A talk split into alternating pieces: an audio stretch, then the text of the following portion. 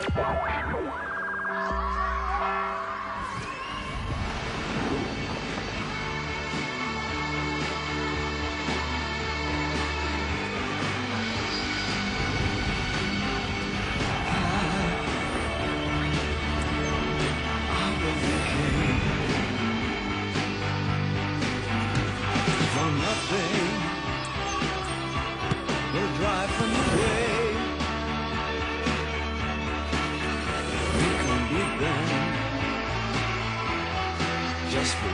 day.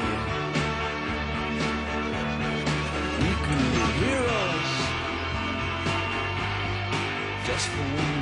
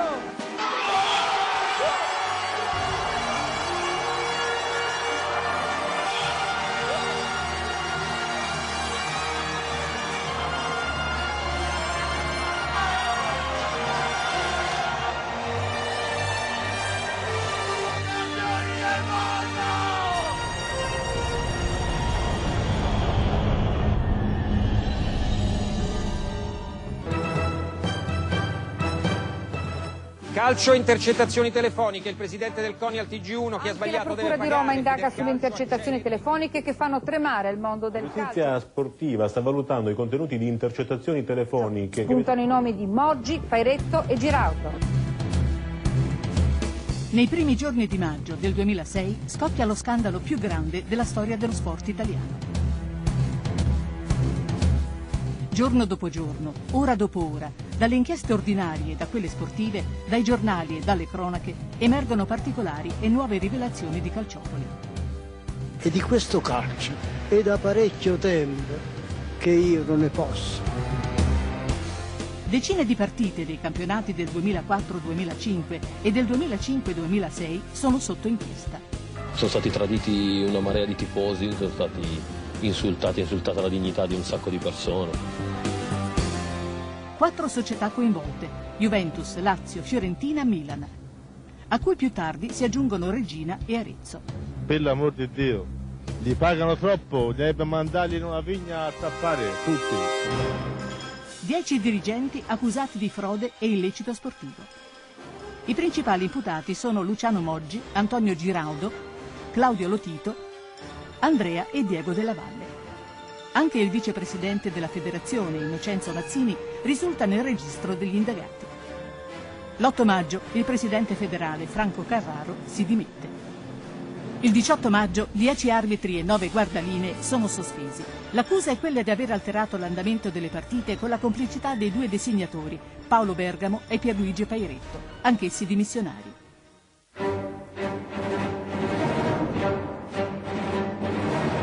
Tutto il mese di maggio, allenatori e calciatori sono sentiti dagli inquirenti come persone informate sui fatti. Fra loro ci sono l'allenatore e il capitano dell'Italia, Marcello Lippi e Fabio Cannavaro. Nell'inchiesta sul calcio scommesse delle procure di Parma e Torino è coinvolto anche Gianluigi Buffon. La posizione del portiere della nazionale sarà archiviata sei mesi più tardi. In questo clima avvelenato, la nazionale di calcio si ritrova in ritiro a Coverciano per preparare il Mondiale di Germania. C'era chi non voleva più Cannavaro capitano, che diceva che non doveva più indossare la fascia. Oppure c'era chi diceva che Buffon non doveva venire. c'era anche chi diceva che io non dovevo fare più l'allenatore perché, perché mio figlio veniva strumentalizzato in una certa maniera. Un sospetto pende sulla testa del CT. Aver convocato alcuni giocatori in nazionale per farne salire le quotazioni sul mercato. Giocatori assistiti dalla GEA, la società di cui è manager suo figlio Davide. La GEA è indagata dalla Procura di Napoli con l'accusa di associazione a delinquere finalizzata a illecita concorrenza. Mi sono sentito molto, eh, molto amareggiato. Mi ero imposto di trasmettere serenità e tranquillità, però avevo deciso anche che una volta che si fosse concluso il mondiale, qualunque fosse stato il risultato, me ne sarei andato. L'atmosfera nel ritiro azzurro è cupa. L'opinione pubblica è sconvolta, incredula, ferita. La rabbia monta e non risparmia nessuno. Era strano vedere a, a pochi giorni dall'inizio di un mondiale dei grandi campioni che dovevano rappresentare la nostra nazione essere criticati proprio da, dai tifosi della stessa nazione, quindi quello forse è la cosa che un po' mi ha, mi ha stranito più di tutte. C'era un po' di un po' di casino, gente che fischiava anche durante gli allenamenti, insultava qualche compagno. Forse dove i fischi dovevano mandarli verso altre persone. A 20 giorni dall'inizio dei mondiali non esistono certezze. Non si sa neppure se Lippi resterà al suo posto. Il commissario straordinario della Federcalcio, Guido Rossi, chiamato da pochi giorni a sostituire la vecchia dirigenza dimissionaria, arriva a Coverciano e incontra Lippi con la squadra. Poi convoca una conferenza stampa. Abbiamo dichiarato espressamente la nostra totale e assoluta fiducia nella squadra, in Marcello Lippi. Contro una parte consistente dell'opinione pubblica, Lippi resta dunque al suo posto. Sicuramente eh, non era facile perché poi io ero l'allenatore, dovevo trasmettere serenità e tranquillità, non potevo trasmettere incavolatura come magari molto spesso ero incavolato quando la mattina leggevo i giornali e leggevo quello che scrivevo.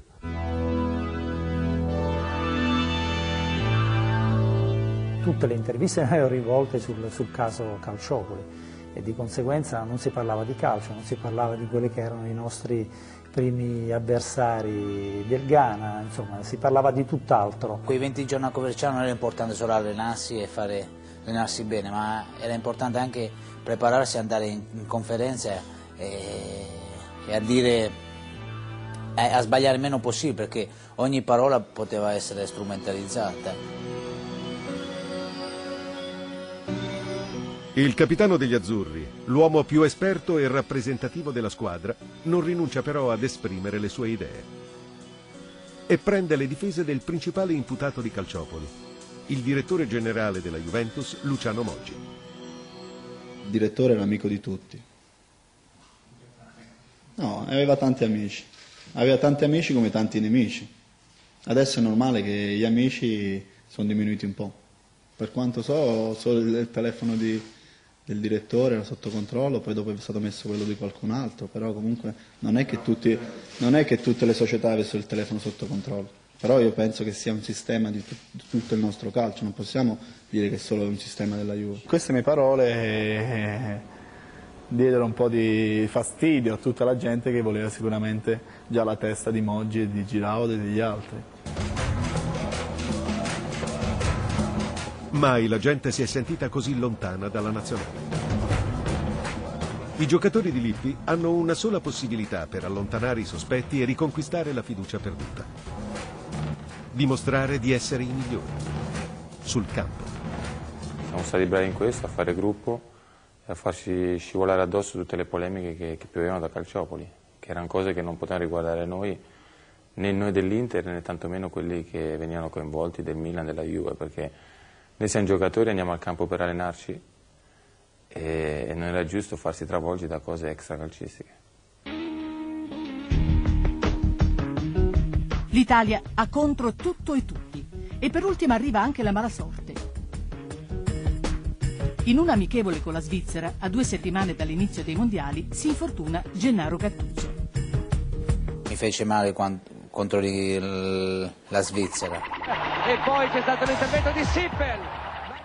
Avevo preso una, una, una ginocchiata sul, sul muscolo, si era lacerato.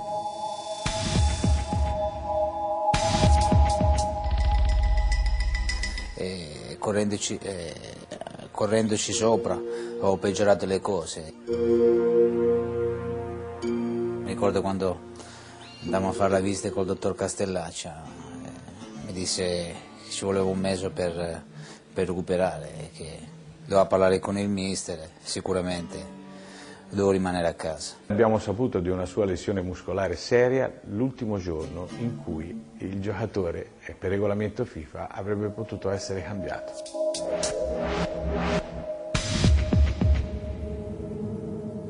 Pensate quale dilemma, eh, il dilemma in cui ci siamo trovati, io, l'allenatore e il giocatore. Mi ha aiutato anche Castellacci, abbiamo detto una bugia che ci volevano quarto, due settimane, dieci giorni per recuperare, invece non era la verità.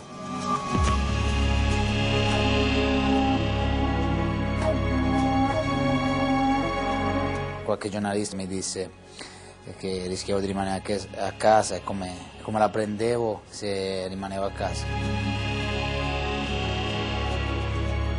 Io dissi la famosa battuta. Io mi attaccavo al pullman eh, con una corda e non, eh, non andavo via perché non, non- non- eh, non mi sembra giusto che anche se mi cacciava via andavo uguale. Eh, dovevano venire i carabinieri a portarmi via, sicuramente. Per tutti l'esordio del mondiale è un qualcosa di molto difficile psicologicamente, di, di questa grande tensione, questa grande pressione che finalmente si apre sul campo.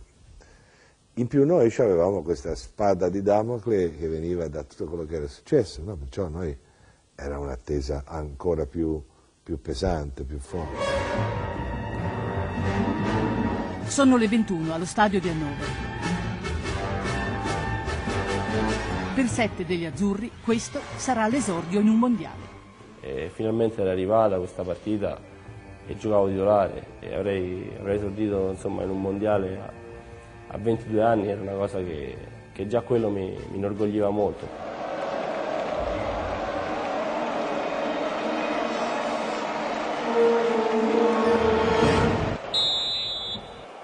Partite.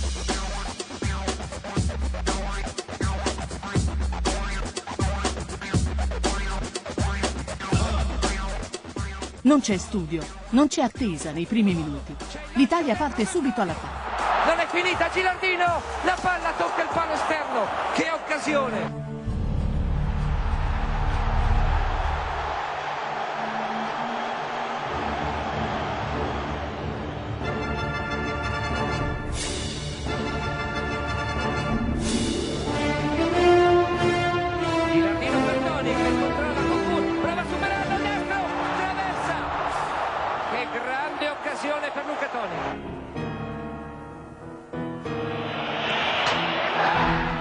Il rimbombo della traversa suona come una sveglia per il Ghana. Può partire Avoa, c'è Asamoah, adesso lo rincorre Cannavaro, che brivido!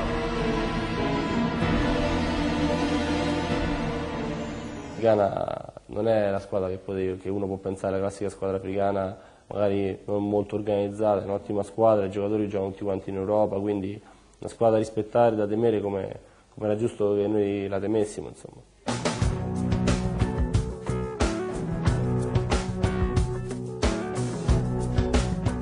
Osserviamo intanto Essien, Essien ancora, la palla sul sinistro, non si può concedere così tanto campo agli avversari.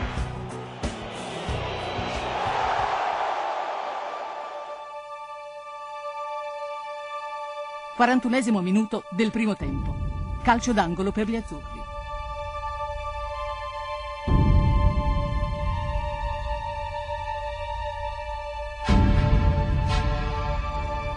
Palla che, che viene fuori dall'area per me. Ho guardato un po' in aria visto che c'era un mucchio dentro l'area. Allora ho deciso di tirare forte in mezzo, in mezzo al mucchio dove magari il portiere aveva più difficoltà a vederlo. quindi eravamo in tanti in area, però aveva calciato talmente bene che era un peccato deviarla. Dovetti abbassare velocemente, se no mi, eh, mi colpiva. Vediamo se mira la porta, il destro e gol! Andrea Pirlo!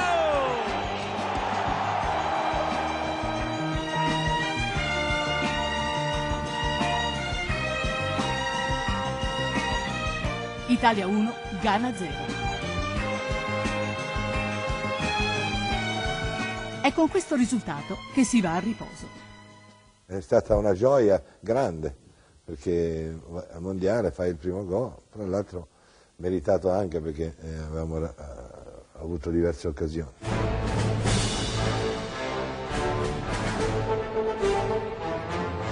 Nella ripresa l'Italia non commette il solito errore di chiudersi in difesa. Partiti per questa ripresa. Contiene la reazione del Ghana e contrattacca in un continuo capovolgimento di fronte. Gilardino.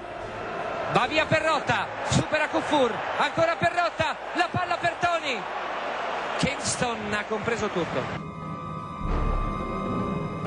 Amoa. Cerca l'incursione, poi Essien dalla lunga distanza. La panchina azzurra non ha neppure il tempo di tirare il fiato per la parata di Buffon. Undicesimo minuto, fallo su Totti. Il numero 10 resta a terra dolorante. Chiaramente eh, ogni qualvolta che Totti aveva uno scontro oppure un tackle un po' più particolare eravamo in, in ansietà.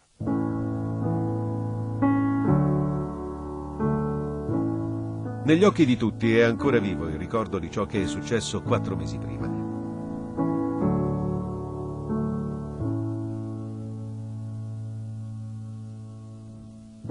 Il 19 febbraio, in una partita di campionato contro l'Empoli, Francesco Totti subisce un fallo molto simile. Ho capito subito che l'infortunio era grave, cioè non era la solita distorsione.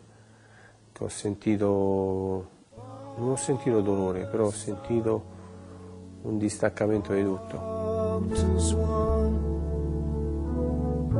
E quando è venuto il dottore gli ho spiegato quale fosse la mia idea.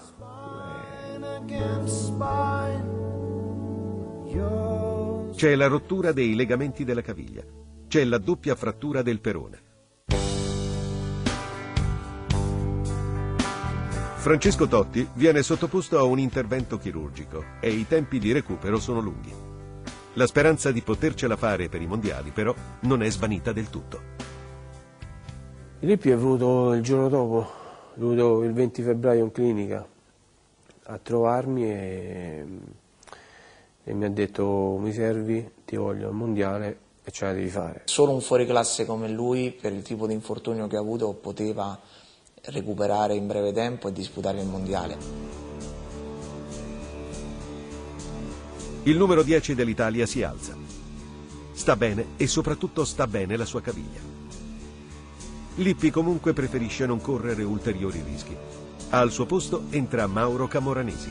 La gioia di mio padre, cioè che suo figlio era in campo, che stava per giocare il mondiale, la prima partita, vedere l'emozione che, che, ha provato mio padre mi sono commosso anch'io e, e, quindi per me era già, era già, vinto il mondiale di partenza, era un mondiale vinto per me. Pochi minuti più tardi Marcello Lippi effettua una seconda sostituzione. Va fuori Gilardino e al suo posto Vincenzo Iaquinta nel gran ballo dei debuttanti. C'avevo tanta tensione perché la prima partita al mondiale così, lo stadio tutto pieno e un po' di tensione ce l'hai, però poi quando mi ha chiamato per entrare in campo diciamo che sono entrato sciolto, tranquillo. E... L'Italia continua a mantenere il suo passo e l'inserimento di Iaquinta crea nuovi pericoli alla difesa africana ancora una volta frenato. In certi momenti della partita, quando era necessario sfruttare gli spazi in velocità, nessuno meglio di Iaquinta. Al 38esimo è proprio Iaquinta a inseguire un pallone nella metà campo avversario. E adesso Iaquinta l'uno contro uno ancora con Kufur. Va via Iaquinta, Kingston superato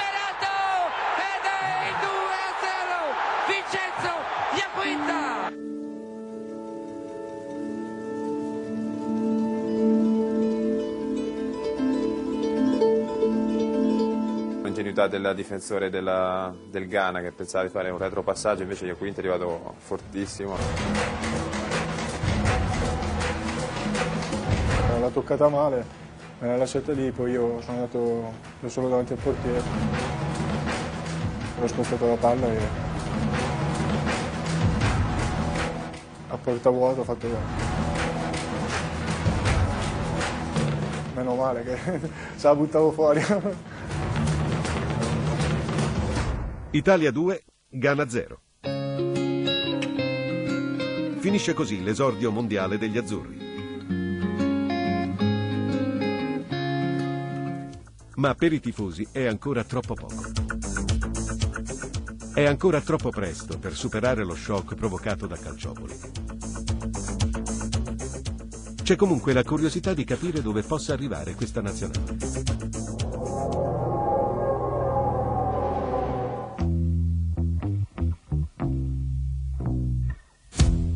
Sulle bocche di tanti comincia a girare un motivo destinato a diventare l'inno di questi campionati.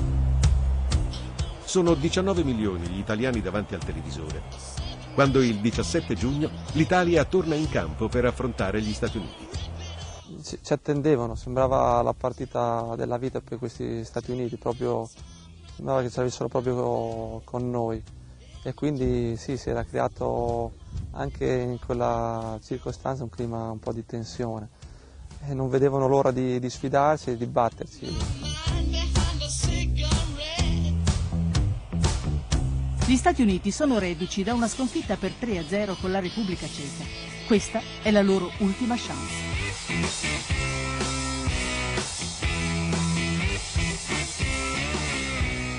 In più lì vicino c'era una base, non ricordo come si chiama, eh, americana con tantissimi militari che sono venuti a fare il tifo per la loro nazione, giustamente, quindi erano un po' avvantaggiati dal punto di vista climatico, ambientale, diciamo. C'erano tanti americani, però comunque c'erano stesso tanti italiani da battaglia. Parte Dempsey, va a puntare Zambrotta, una serie di finte, cerca il traversone, buco in aria. Loro erano partiti subito forte, pressavano, ripartivano e ci stavano mettendo in difficoltà perché si vedeva proprio che loro cioè, giocavano col coltello tra i denti.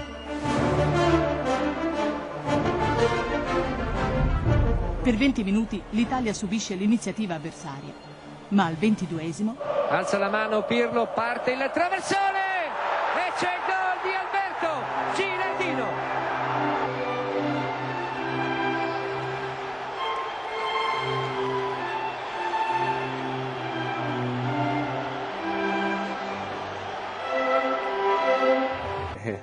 È stato bello, è stato bello perché eh, ogni volta che, che magari vado in giro a livello europeo così, eh, molti mi fanno firmare la foto del mondiale proprio che esultavo facendo il violino.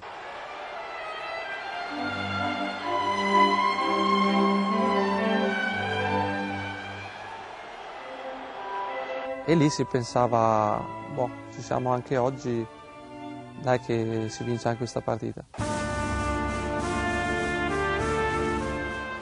L'ennesima bufera è invece dietro l'angolo. Sono passati solo 5 minuti dal gol di Gilardino. È il ventisettesimo del primo tempo. Uruguaiano la rionda il calcio di punizione per la formazione americana. Parte il sinistro. È arrivata questa palla, c'avevo l'attaccante loro degli Stati Uniti che era molto pericoloso e ce l'avevo alle spalle.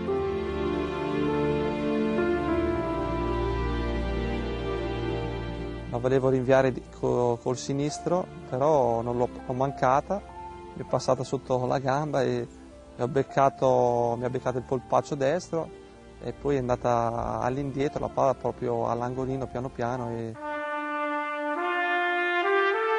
e si è insaccata in, in rete.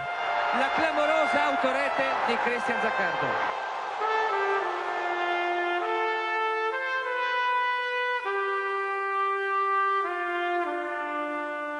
mi è crollato un po' il mondo addosso. Ho detto com'è possibile, è impossibile fare un gesto così. dovessi rifarlo altre mille volte è impossibile che, che mi riviene.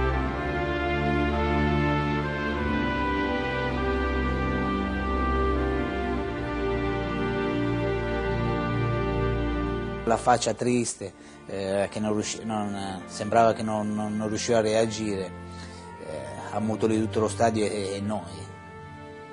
Abbiamo con delle occhiate, con delle cose, comunque si è cercato di, di dargli del conf- di- un po' di conforto. Buffon eh, mi prendeva un po' in giro ironicamente dicendomi che lui a me mi, te- mi temeva sempre perché in campionato gli ero riuscito a fare gol eh, a, a Torino nel famoso Juve Palermo 1-1 allora faccio la mia bestia nera tra- e allora lì fatto anche qualche risata dopo loro, io un po' di meno Italia 1, Stati Uniti 1. Un minuto dopo, mentre ancora si discute dell'autogol di Zaccardo, Speriamo si riprenda Zaccardo. eh. Ma io credo che è un giocatore che... Intanto rosso, cartellino rosso per De Rossi. De Rossi colpisce al volto McBride, violentemente, inutilmente.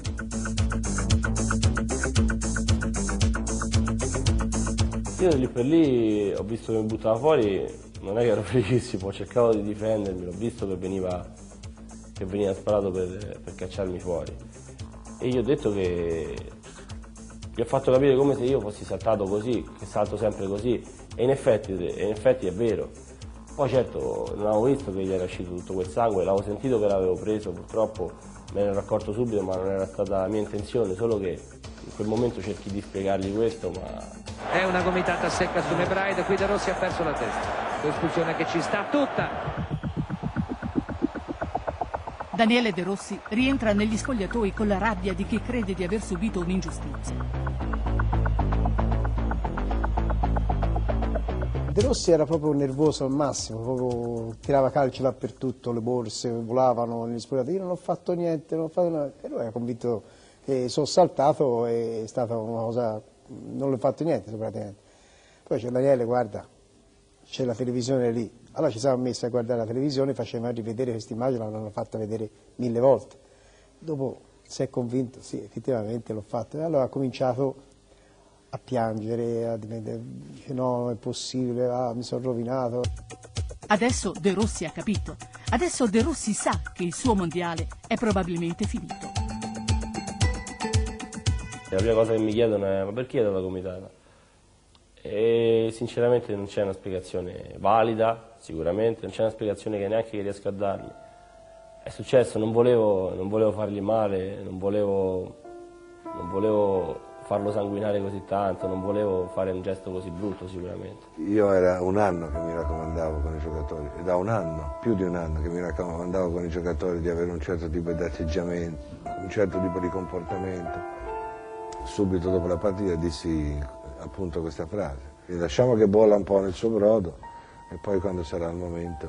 Io ho subito attacchi feroci, diciamo, da un cer- certo tipo di stampa che, che è andata a scavare in eh, infanzie disagiate, in problemi sociali, in problemi della mia città, della mia famiglia che, che non esistevano, esisteva questo brutto fallo e basta.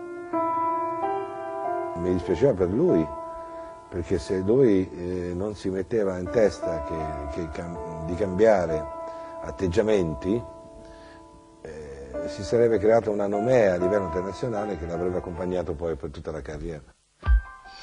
Finisce così. Italia 1, Stati Uniti 1. Con un solo punto in tasca e una marea di recriminazioni.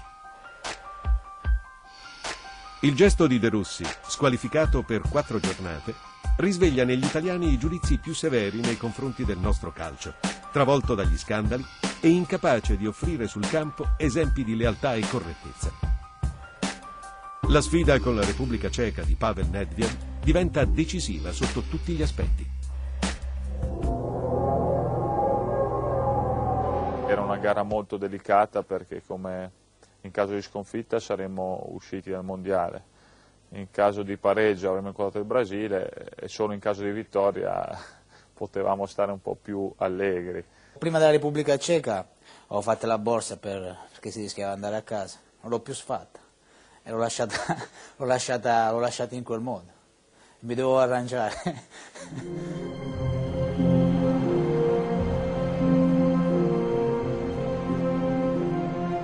22 giugno 2006, stadio di Amburgo. La Repubblica Ceca è una squadra con le spalle al muro. Per qualificarsi le serve solo un risultato, la vittoria. Guardate questo abbraccio affettuosissimo fra Marcello Lippi e Pavel Nedved. Loro sono partiti forti forse, no? sono giocati sono partiti forti perché avevano giocatori molto veloci, eh, Barros che è molto veloce, c'era Nedved che si è presentato in una buonissima condizione. Pavel Nedved! Buffon c'è! Per Buffon è solo l'inizio di un lungo pomeriggio di passione. A sfidarlo è Pavel Nedved, un tiratore formidabile. Attenzione a Nedved, la palla sul sinistro, Buffon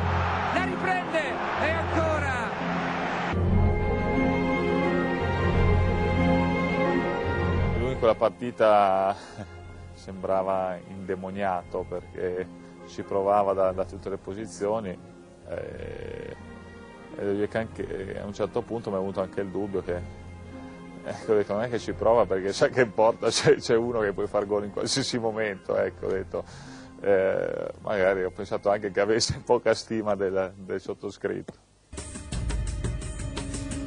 L'Italia è in difficoltà. E le cose vanno di male in peggio. Alessandro Nesta deve lasciare il campo. Sono andato a scattare sentito subito che mi ha ceduto l'adduttore, che era saltato, ho capito su ormai dopo tanti anni capisci quando ti fai male veramente. E lì avevo capito che comunque era finito il mondiale. Anche questa volta per lui i mondiali finiscono anzitempo. È una maledizione che lo ha perseguitato in Francia nel 98 e in Corea e Giappone nel 2002. È andata meglio stavolta, perché la prima volta mi sono rotto tutto un ginocchio, mi sono rotto crociato collaterale tutto su uno scontro con un austriaco dato, non so, erano armati, sono andato contro, fuori, finito così. Mentre quell'altro Corea-Giappone mi sono rotto un piede, mi sono rotto l'osso del piede, sono andato uno, ho preso col tacchetto, mi si è rotto un piede così, eh. anche lì è andata così. Poi siamo usciti subito, abbiamo avuto anche il tempo di, di riprovare. Al posto di Nesta entra Marco Materazzi. Nesta lo vedo sempre come il più grande di tutti perché lo considero tale e quindi inavvicinabile, inarrivabile. Se fatto male lui era anche difficile poterlo, poterlo sostituire in maniera degna. Quando perdi un, un, giocatore così è normale che un po' eh, dici mamma mia adesso come facciamo? E lì forse ho avuto un po' di paura perché entrare a freddo eh, non è mai facile.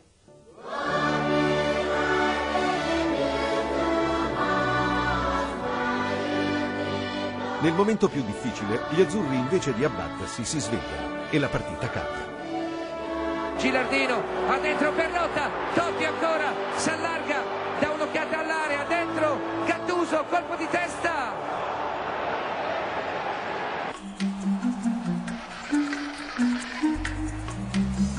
Ventiseiesimo minuto, calcio d'angolo per l'Italia. Sono in tanti gli azzurri nell'area avversaria. normale che quando batti i calcio d'angoli eh, non è che stai a pensare ora metto proprio in testa là, perché non è facile, anche perché ci sono 20 giocatori in area di rigore. Però cerchi di, di piazzarla eh, in, diciamo, in quel cerchio dove diciamo, i giocatori che colpiscono meglio si fa vedere anche Fabio Cannavaro abile nello stacco c'è anche Materazzi parte il traversone stacca Materazzi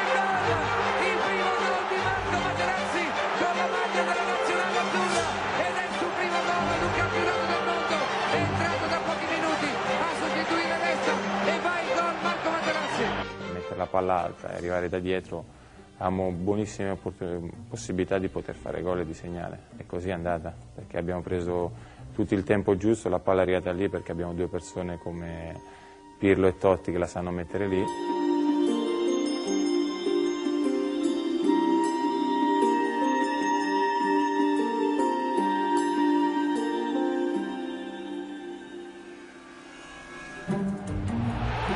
...1-0 per l'Italia. Materazzi, appena entrato per sostituire Nesta, sta avvicinando gli azzurri al primo posto nel girone.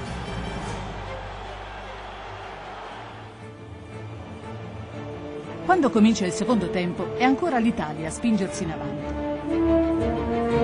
Totti può cercare il tiro, cerca il tiro e questa volta Cech è bravissimo a deviare il calcio d'angolo. Bene così Francesco.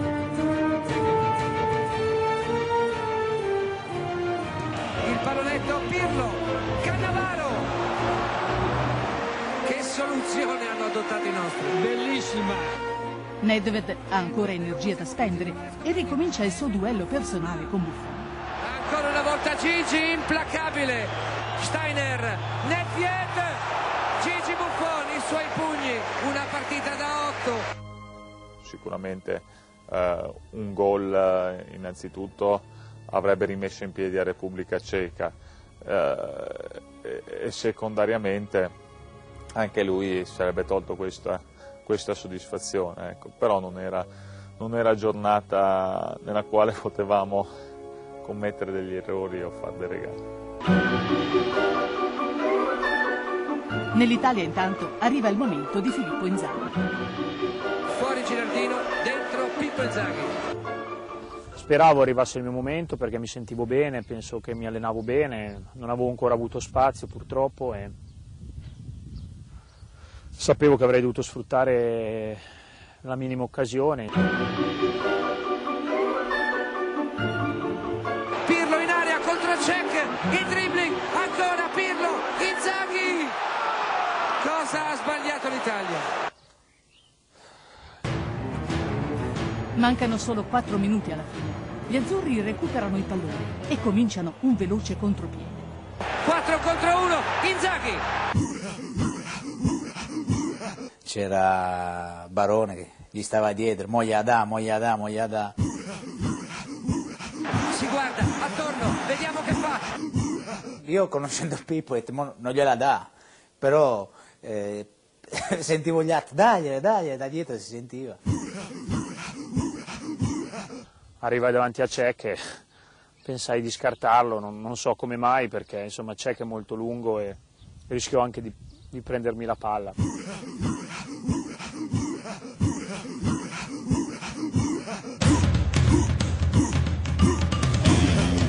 Supera Cech, il 2 a 0 dell'Italia, il gol di Pippo Inzaghi. Eh, non gliel'ha data, ha fatto con lui. Penso sbagliava che quante, quante parolacce si, si prendeva. Lì veramente non ho pensato ad altro che far gol, insomma ci tenevo, probabilmente anche il fatto di non aver mai giocato ha fatto sì che in quel momento pensassi veramente a quello che desideravo maggiormente, che era, che era fare un gol. Ecco.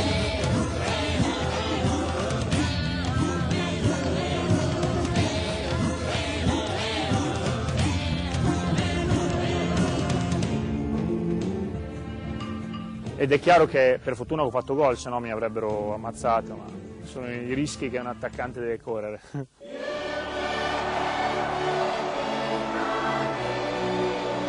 2 a 0. Per Inzaghi e per tutti gli azzurri è il momento della gioia. Sembra che un incantesimo sia sceso davvero sulla squadra. Chi entra segna. La Repubblica Ceca è eliminata. Per Nedved era la novantesima partita con la maglia della sua nazionale. Sarà anche l'ultima.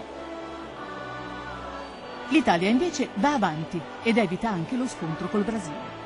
Se fosse capitato l'avremmo anche incontrato, eh, per- perché tutte le partite sono da giocare. Però tutto sommato, eh, se si può evitare, diciamo che è meglio.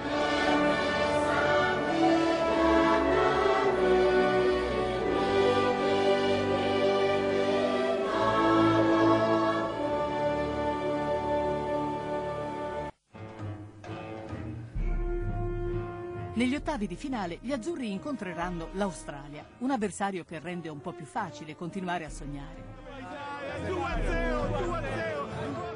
Eppure, per la prima volta dall'inizio della spedizione, Marcello Lippi perde le staffe. Dallo spogliatoio azzurro sono trapelate indiscrezioni sulla formazione che il commissario tecnico vuole schierare contro l'Australia. Io non mi arrabbio quando voi non vi do la formazione e voi ne inventate una.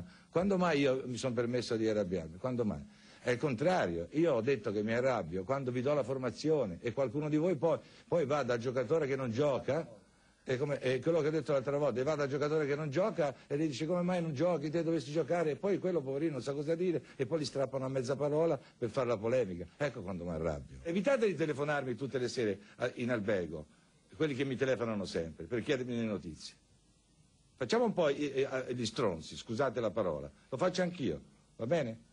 Dopo la sfuriata arrivammo in albergo e fece una riunione per dire chi, che qualche giocatore giustamente parlava con i giornalisti, riportava i problemi della squadra ai giornalisti e, dire, e si sentiva deluso, come, come giusto. E, ci ha massacrato a noi, ha litigato con i giornalisti e ci ha massacrato a noi.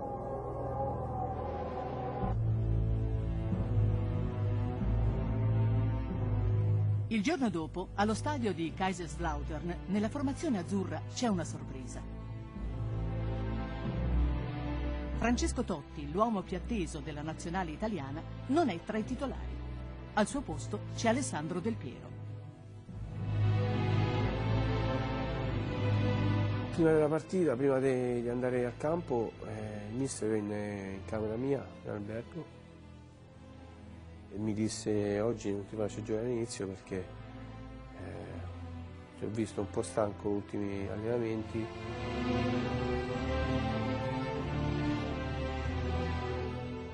Eh, perciò tenga riposo. L'Australia è una squadra robusta fisicamente e pericolosa. Nel suo girone ha messo in difficoltà il Brasile e ha eliminato Giappone e Croazia. E poi in panchina c'è Gus Hiddink, lo stratega olandese che quattro anni prima, alla guida della Corea, eliminò l'Italia di Trapattoni.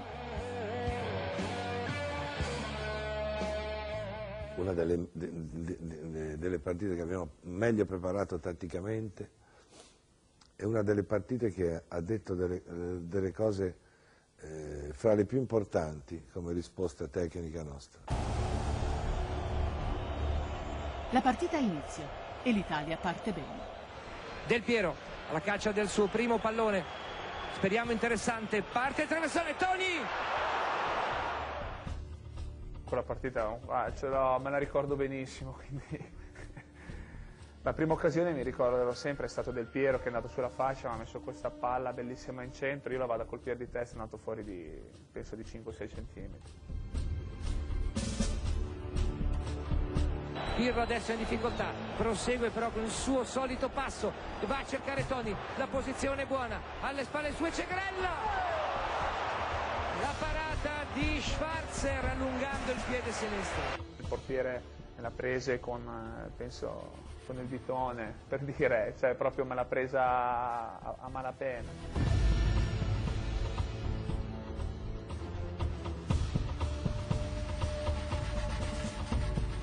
L'Australia si difende e basta. Il gol sembra solo questione di tempo. Parte intanto il cross. Ginardino servito da Toni, la palla buona. La deviazione di Schwarzer in calcio d'angolo.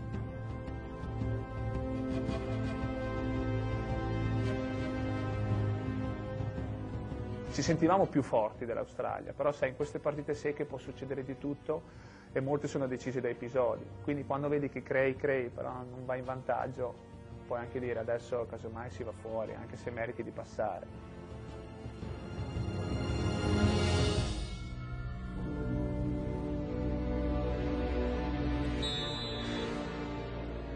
Il secondo tempo comincia all'insegna del nervosismo.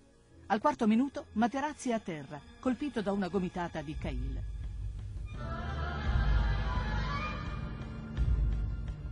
Pochi secondi dopo è Materazzi a commettere un fallo al limite della nostra area. Viduca finisce a terra, intanto c'è Bresciano e poi ammonizione per Materazzi. Rosso? No, no, no, impossibile. Cartellino rosso per Materazzi. È andato addirittura a commettere fallo su Zambrotta.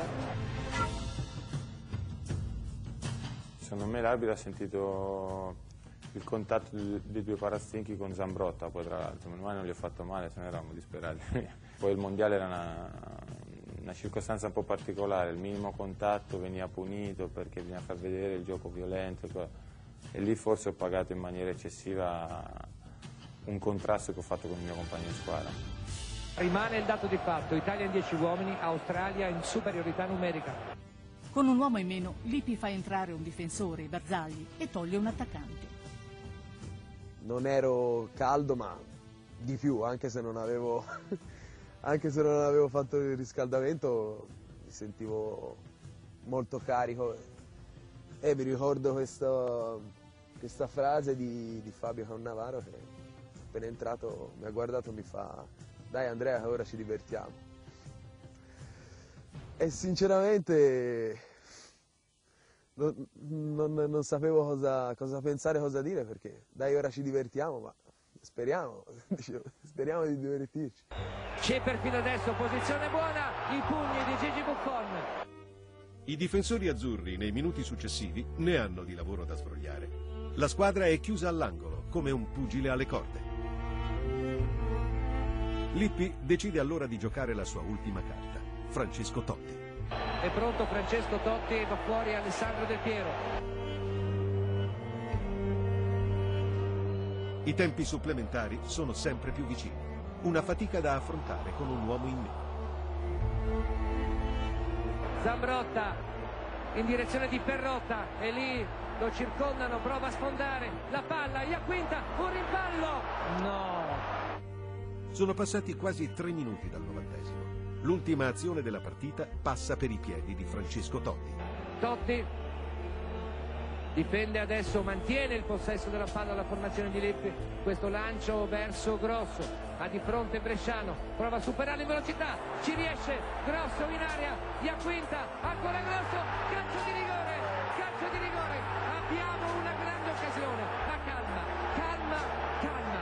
tanti hanno detto che non c'era rigore, però secondo me non c'è stata malizia perché io ho cercato di saltarlo, ero stanco, mi sono ritrovato col colpo sbilanciato in avanti e con la gamba che ha toccato la sua schiena. E una volta che ho sentito il contatto sono cascato pensando che il rigore fosse netto, poi qualcuno ne ha dubitato, però io dentro di me sono sempre sicuro che il rigore era netto. 47-56, c'è una grandissima occasione da sfruttare quando ho visto l'arbitro che, che diede rigore, ho detto, ma che sei impazzito, che si è fatto? Siamo corsi verso, verso Grosso per abbracciarlo, per, per ringraziarlo di quello che aveva fatto. No, non abbracciatelo, non abbracciatelo, lasciatelo stare. Grosso ha fatto il suo dovere. Tutti a esultare, cose, però nessuno si avvicinava. Calcio di rigore, Francesco Totti sul dischetto. Anche perché pensavo che lo tirasse Pirlo qualcun altro, non so. Grande silenzio, la pressione sale. Che poi tutti sono scappati e alla fine sono rimasto solo io. Beh, se non tirava lui che devo tirare io. È, è giusto che sia presa lui la responsabilità, quei piedi che, che ha, che ho detto da Gattuso il rigore. Ci mancava solo che tiravo io o sbagliavo.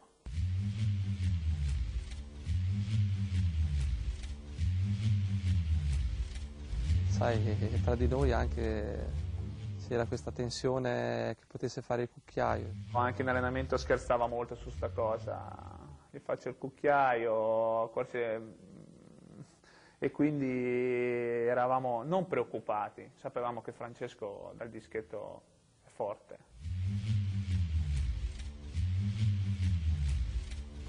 No, ci ho pensato sinceramente, sono stati 30 secondi ho pensato un po' a tutto a fare il cucchiaio, ho detto mo se sbaglio mi massacrano, eh, però ero anche consapevole di, di fare gol e quella è stata la cosa più importante, perché ero, ero sereno, ero tranquillo, ero consapevole eh, di fare bene e alla fine... Parte Totti.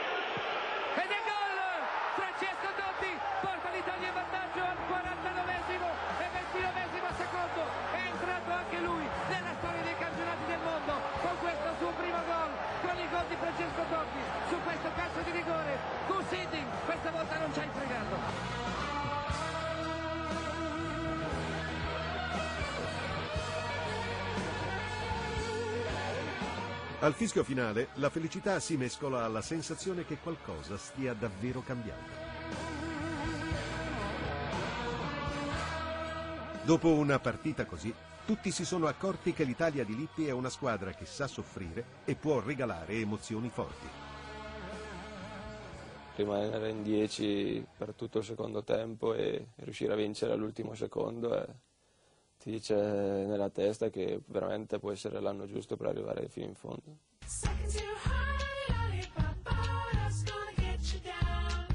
Il giorno dopo la vittoria con l'Australia, forse per la prima volta dall'inizio della spedizione, nel ritiro azzurro si respira un'aria leggera. Tutti i ragazzi di Lippi hanno giocato almeno qualche minuto in questo mondiale. Mancano solo i due portieri di riserva, Peruzzi e Amelia, e il terzino Massimo Oddo, che finora si è distinto come il barbiere del gruppo.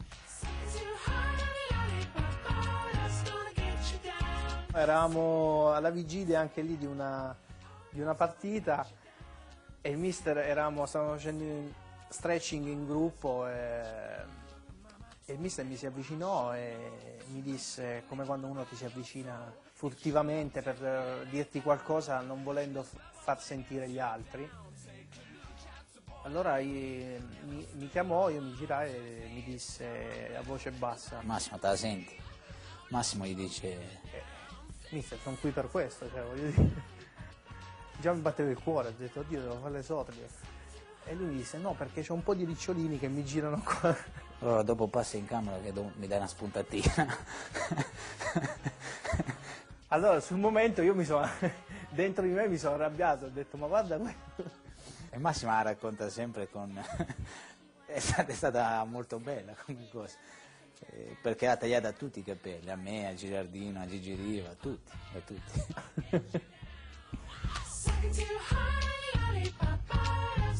Per la prima volta Lippi apre ai tifosi le porte dell'allenamento. I volti dei giocatori appaiono più distesi.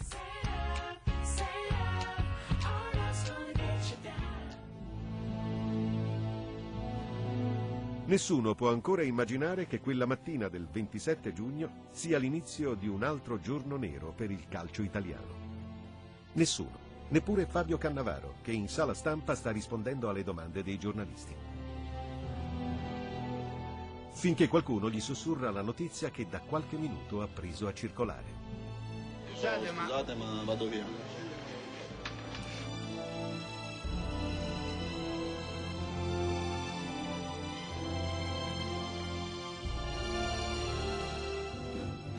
Si lancia dal terrazzo della sede della Juve Gianluca Pessotto, ex giocatore ora dirigente, tra le mani un rosario. Un lancio nel vuoto di prima mattina da un abbaino sul tetto della sede della Juventus a Torino, così Gianluca Pessotto ha cercato di farla finita.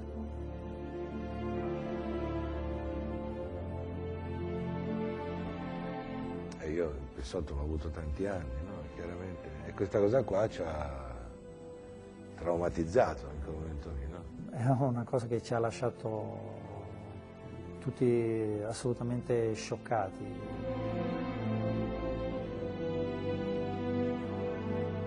Più che altro eh, il perché ecco, uno cercava di, eh, di spiegarsi. Le motivazioni del gesto non sono note. Si parla di problemi con la moglie, di depressione, di disamore verso un calcio che ha perso dignità e valori. Ognuno ha una sua vita privata, delle sue cose che tu non puoi mai immaginare, quindi sai, non è che non devono vedere la gente come il calciatore sia un superuomo che, che- che- che, eh, ha il calcio e basta, anche lui ha le sue solitudini, ha le sue disperazioni.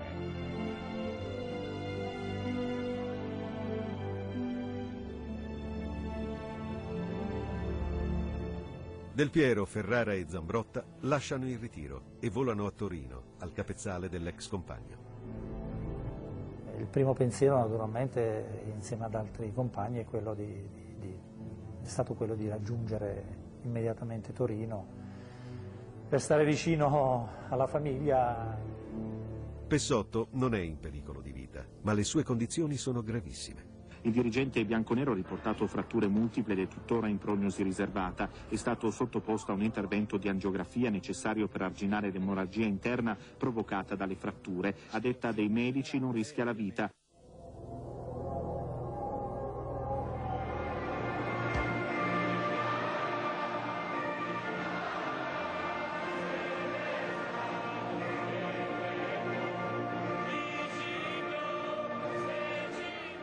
Tre giorni dopo gli azzurri sono di nuovo in campo.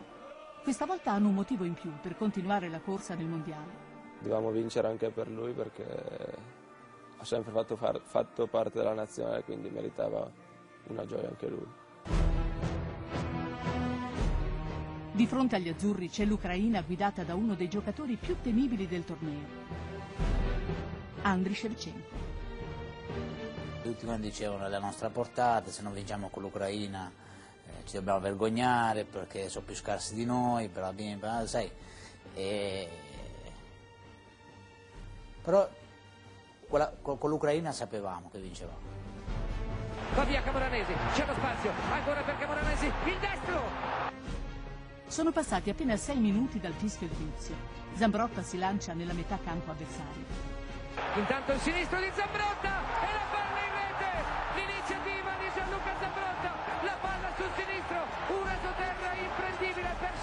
Szoskowski e dopo 5 minuti andiamo in vantaggio. Durante l'inno gli dissi a Zambro, gli dissi Luca ma da, quant da quanto tempo non fai un gol in nazionale? E lui disse Fabio dalla Tunisia mi ricordo, è parecchio, oggi mi sa che ora gli dissi. E lui quando fece gol eh, eh, mi venne incontro, mi venne ad abbracciare e disse io te l'avevo detto così.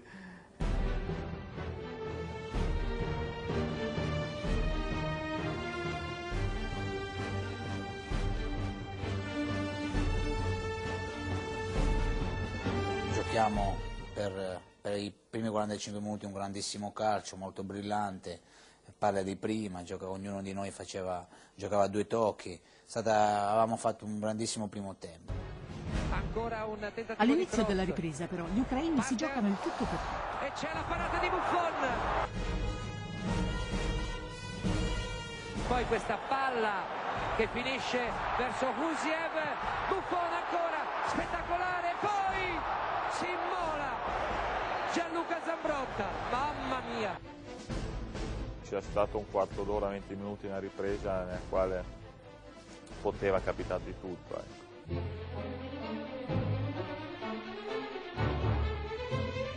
Al tredicesimo minuto gli azzurri riescono ad allentare la pressione degli avversari e guadagnano un calcio d'angolo.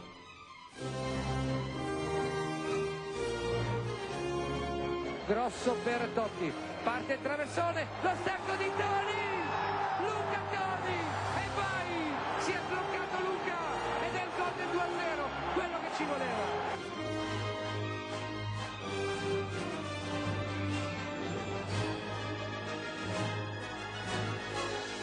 Ed ecco il gesto che volevamo vedere di Luca. il sorriso, e il E il sorriso. sorriso. Io mi sono tuffato su questa palla e ho visto la palla andare dentro. E per me è stata un po' un'esplosione. Ho visto dietro se il guardaline potesse alzare la bandiera che magari era fuori gioco, invece era tutto a posto e, e cosa posso dire? Ed è una cosa indescrivibile la gioia che uno può provare. A 20 minuti dalla fine arriva anche il debutto mondiale di Massimo Oddo. Lippi stavolta lo chiama a sé per farlo giocare.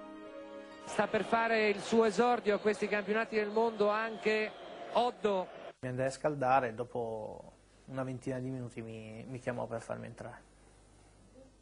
E io andai. Ho detto speriamo che non mi chiedano un altro taglio di capelli.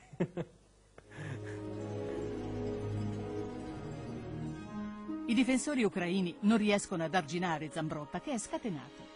Zambrotta sulla fascia sinistra che viene servito adesso da Grosso, entra ancora Zambrotta, palla al piede, dentro,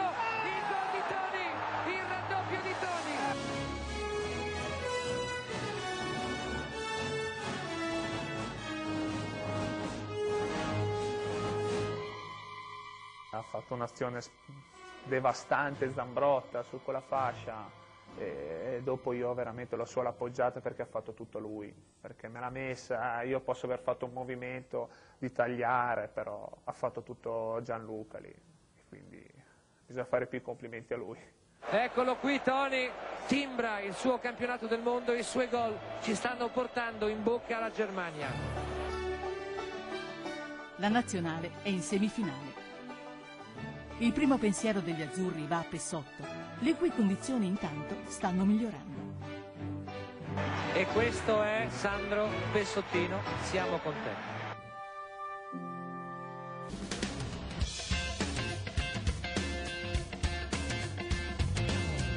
Gli azzurri ora possono concentrarsi solamente sulla sfida contro la Germania, padrona di casa. Ad attenderli non c'è solo una squadra, c'è una nazione intera. attaccato al nostro albergo c'era un mega schermo e tutti andavano a vedere questa gara là dentro ed erano veramente tanti. E a un certo punto pensavo, cavolo, non vinceremo sicuro, ho detto, perché è possibile che, che tutta questa gente va a vedere la partita al mega schermo, poi alla fine piangano tutti insieme, ho detto sarebbe una tragedia, figurati se vinciamo.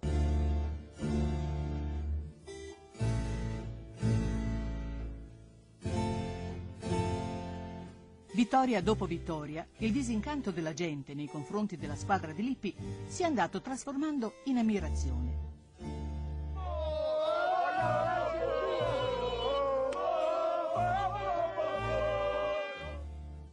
A risvegliare del tutto l'orgoglio nazionale sopito ci pensano infine i principali giornali tedeschi. Sulle prime pagine gli italiani vengono apostrofati come parassiti e nulla facenti. Inoltre, i tedeschi sono invitati a boicottare la pizza in favore dei würstel. Mi ha fatto arrabbiare tantissimo quando ho visto la pizza. C'era una pizza che diceva mandolino, pizza, sulla build, che il direttore dice che eravamo parassiti, tutte queste robe qua. Tu vuoi soffrire, tu vuoi morire, chi ti fa fa? Io feci una battuta e dissi che forse il direttore si ricordava qualcuno qualche italiano da piccolo che aveva menato la moglie l'ha tradito con italiano, perché sennò era impossibile, questo aveva, era così avvelenato con, con noi italiani. Ci sentivamo anche responsabili per tutti gli emigrati che, che ci sono lì in Germania. Vengono visti non benissimo dai, dai tedeschi e questo ci dispiaceva tanto. E quindi ci, ci hanno chiesto di, di, di, vincere appunto per prendersi una bella rivincita. Italia!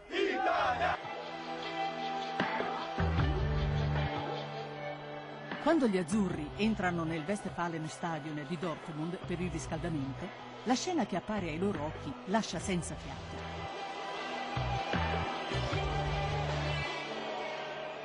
Sono entrato, ho visto queste due curve enormi, non finivano mai, 20 metri, 30 metri l'una. Ho detto, ma, ma, ma, che hanno fatto in questo stadio? Era tutto cambiato. Eh, enorme, non, non, non finiva mai.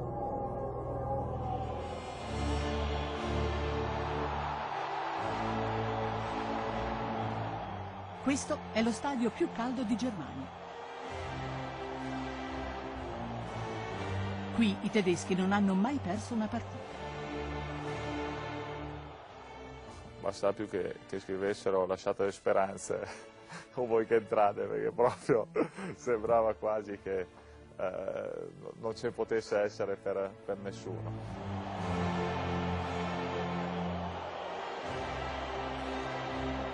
Ora 65.000 tifosi sognano la vendetta tanto attesa su un'Italia che ai mondiali ha sempre battuto la loro nazionale.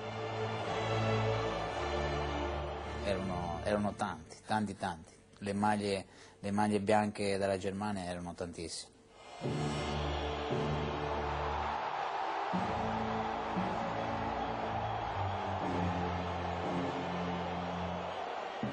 Mentalmente eravamo forti, ci piaceva lo stadio, sapevamo che eh, ci giocavamo una finale e quindi potevamo giocare anche contro 40 giocatori, riuscivamo quella sera a portare a casa la, la partita.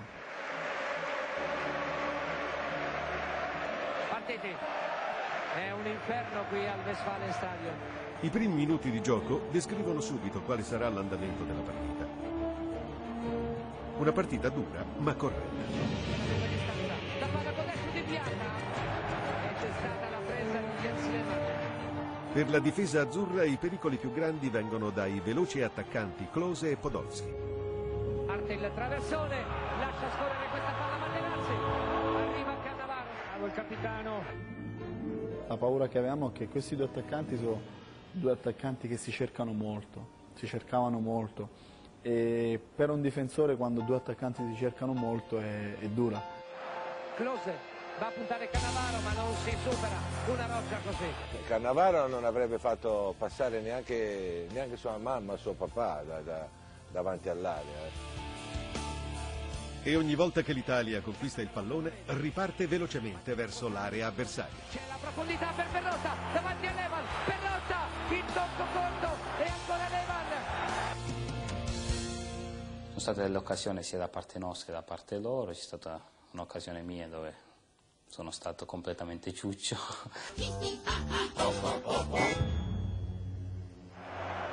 Poi arriva Klose, da quella parte Schneider e da solo Buffon. Opportunità per i tedeschi con il capovolgimento di fronte.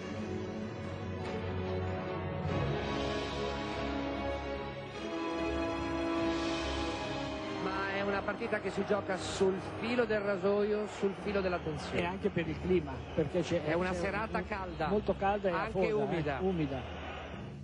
C'avevo la maglia della nazionale, che facevo così, non, non si staccava dalla pelle, per, per farti capire il caldo che c'era e, e i sudori che, che- che abbiamo buttato. È il secondo tempo di Germania-Italia. I primi minuti della ripresa sono tutti di marca tedesca.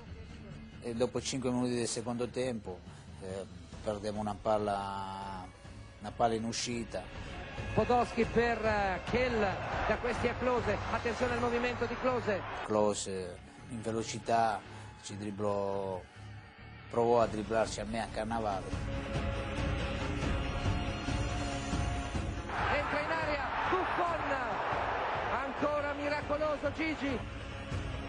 Io ero tranquillo, nel senso che quel periodo Gigi potevano tirare davvero due giorni in porta ma non, non, non segnava. Dentro a cercare Podolski. Si gira i pugni di Buffon.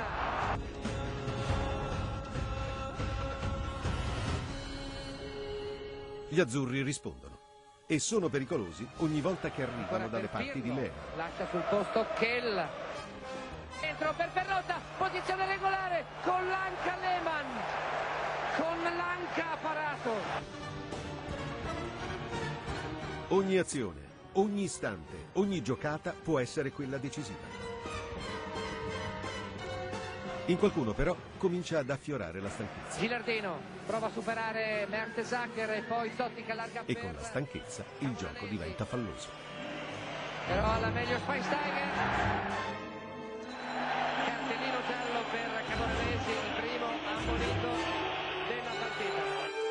Negli ultimi minuti avevo combinato due o tre cavolate, avevo fatto dei falli che potevano, potevano finire in un gol avversario e di conseguenza eliminazione. Eh, perché ero- ormai ero stanco, ero incavolato. Schweinsteiger finisce a terra Lam, calcio di punizione per la Germania. In quel momento lì credo che Gigi mi ha, mi ha parlato e io non so se l'ho mandato a quel paese o le ho fatto un gesto col braccio, no? Mi sentivo in colpa per, quello, per come mi ero comportato. E comunque lui è stato molto bravo a, a farmi capire che stavo sbagliando. Finisce qui Germania-Italia dopo 90 minuti. Proprio come in una notte di 36 anni prima, saranno i tempi supplementari a decidere le sorti di Italia-Germania. Grabowski riesce a effettuare il cross ed è il pareggio di Stellinger Riva, Riva, Riva. Tiro. Ed è gol. Riva, Riva segnato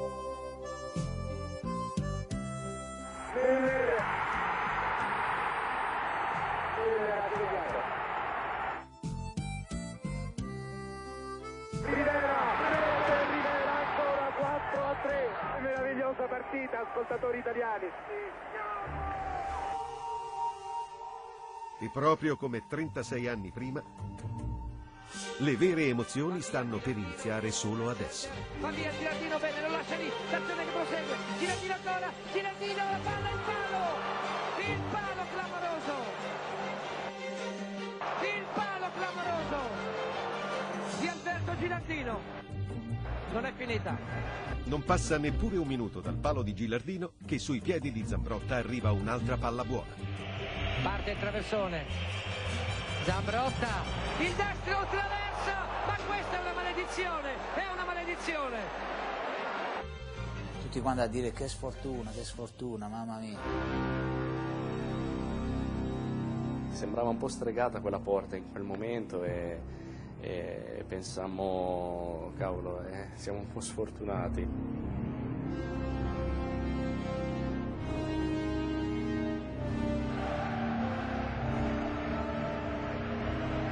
Adesso Zambrotta da quella parte non lo molla e prova ad andarsene, ma ancora una volta Zambrotta.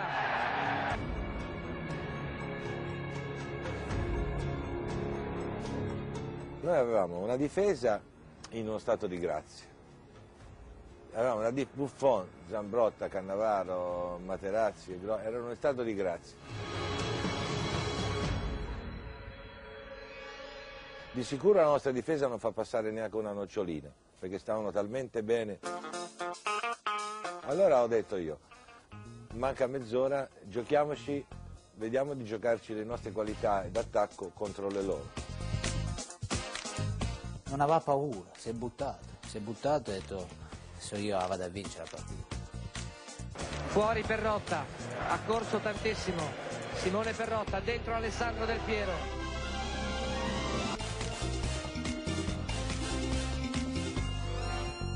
E così me lo sono rischiato.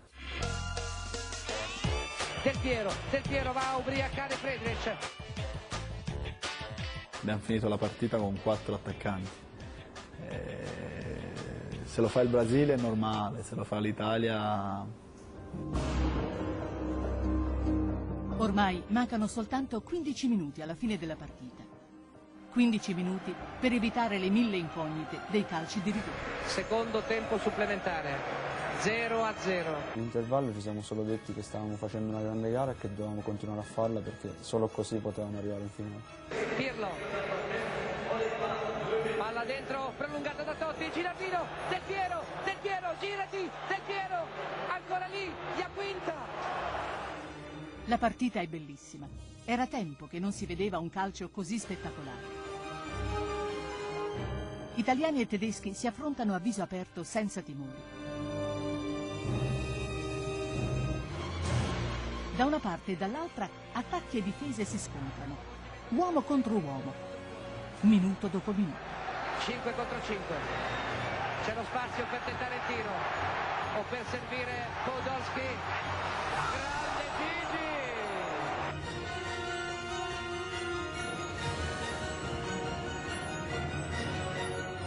Fu una bella parata perché per l'importanza del momento, visto che eravamo ai supplementari, eravamo 0-0, per cui c'era molto equilibrio. Calciò proprio secco, un- un tiro che con palla ferma da terra quasi quasi non, non ti aspetti, ecco, puoi anche rimanere sorpreso. Io speravo già di non perdere e di andare ai rigori e soprattutto in quel momento lì ormai ho detto "Beh, ormai i rigori sono acquisiti. Il colpo di tacco, Girardino, Del Piero! I rigori sembrano ormai il traguardo inevitabile di questa partita senza fine. Restano da giocare solo due minuti. Sono attimi naturalmente palpitanti, nessuna delle due squadre è riuscita a superare l'altra. Lo stacco di Girardino, la palla che viene recuperata da Iaquinta, quindi in direzione di Pirlo, scivola Kell, scatta Totti, ancora Pirlo, il sinistro di Andrea.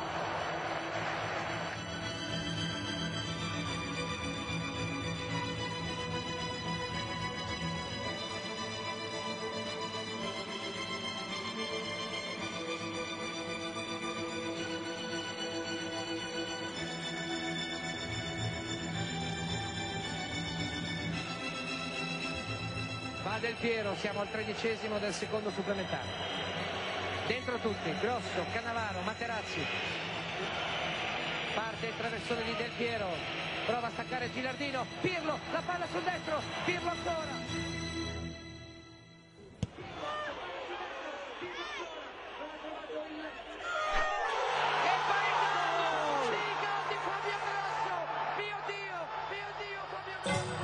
La palla era arrivata nei piedi di Andrea. Io ricevo il pallone e cerco di spostarmelo sul destro per, eh, per cercare il varco per tirare. Solo che c'era talmente tanta gente, qualcuno che mi pressava che non sono riuscito a tirare. Anche se non mi guardava, lui di solito dice sempre vai, vai, anche se non ti vedo perché ti riesco a vedere. Qualco dell'occhio, visto che c'era grosso in area, sono riuscito a salire il pallone. Che solo Pirlo poteva dare una palla in quel modo a Grosso. Non so come ha fatto a vederlo. boh. Io mentre arrivava ho cercato di immaginare la porta e ho cercato di tirare come meglio potevo con le poche forze che erano rimaste. Speriamo che la butta dentro. Speriamo che la butta dentro.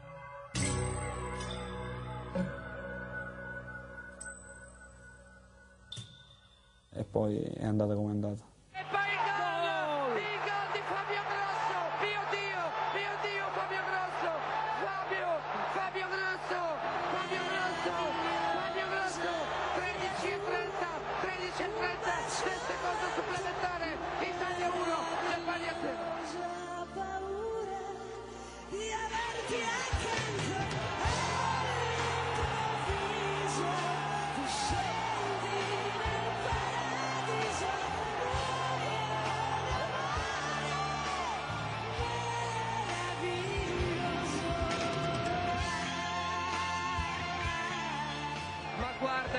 Combinato questo ragazzo. Ci porta in finale.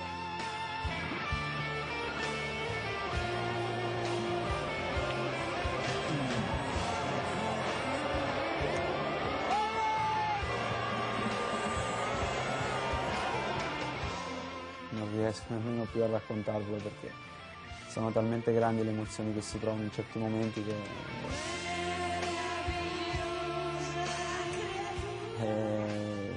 esultanza forse un pochino può testimoniare quali potevano essere le mie sensazioni in quel momento.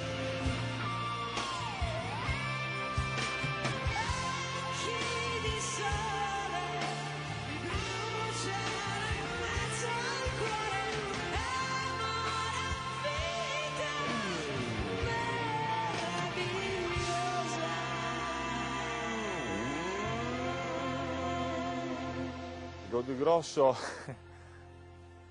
vengono i brividi anche adesso perché il gol di Grosso è una, è una liberazione. E non è ancora finita. Il traversone, stacca Cannavaro. Podolski, Cannavaro fuori. 4 contro 2. Calma. Gilardino va a puntare nel center. Gilardino, Gilardino ancora. La palla sul destro. Si gira. Alex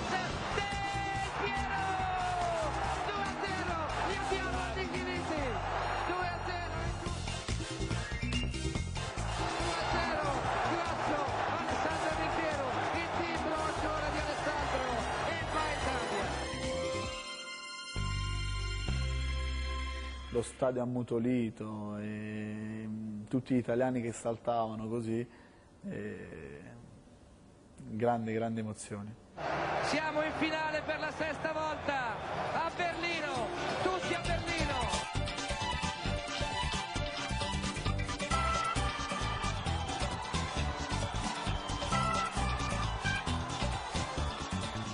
La Germania è battuta.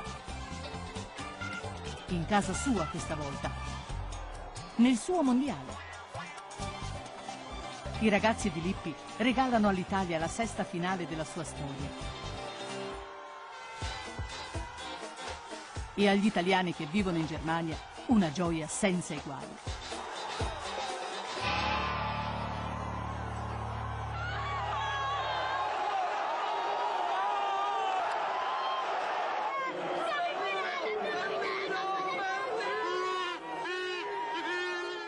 Tutti gli italiani hanno provato una grandissima emozione, ma non, non è paragonabile neanche minimamente a, a, quella che hanno provato gli italiani in giro per il mondo, particolarmente quelli che vivono in Germania, perché noi allora abbiamo regalato una, dieci anni di, di, godimento. Almeno per i prossimi quattro anni non possono parlare loro, ci hanno sfottuto troppo, forza azzurri! È una grande emozione, io ho vissuto 13 anni qua in Germania, vengo da Roma adesso e credo che questa vittoria la meritano tutti gli italiani che vivono qua perché è una grande gioia. Una roba...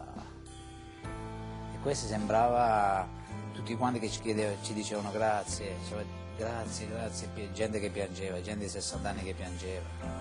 Che è stato molto bello, molto molto bello. Tedeschi,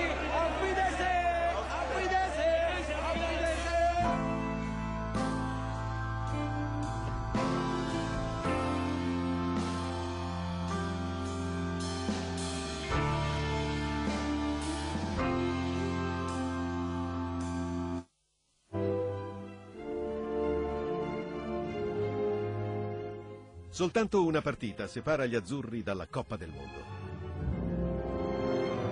Soltanto un avversario. La Francia.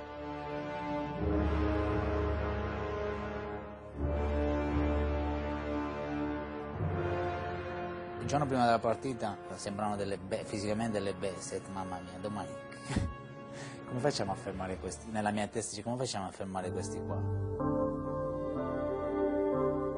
Sono 28 anni che la nazionale non riesce a battere la Francia agli europei e ai mondiali.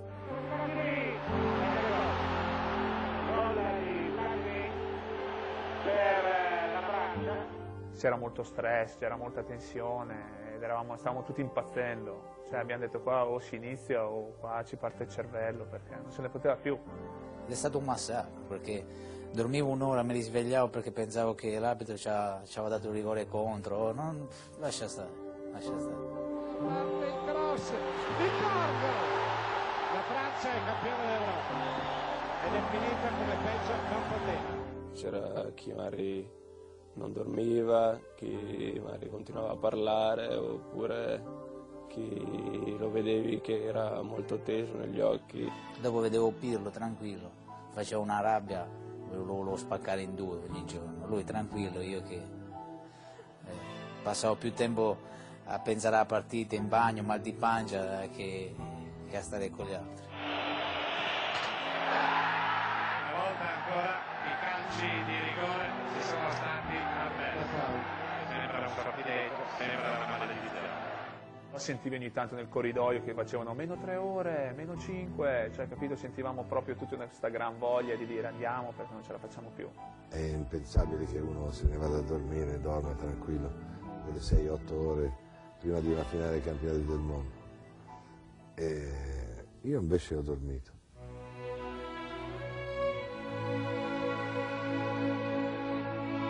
Dopo la lunga notte c'è però davanti una giornata che non finisce mai. Una giornata fatta di attese, piccoli gesti quotidiani e una tensione sempre più grande.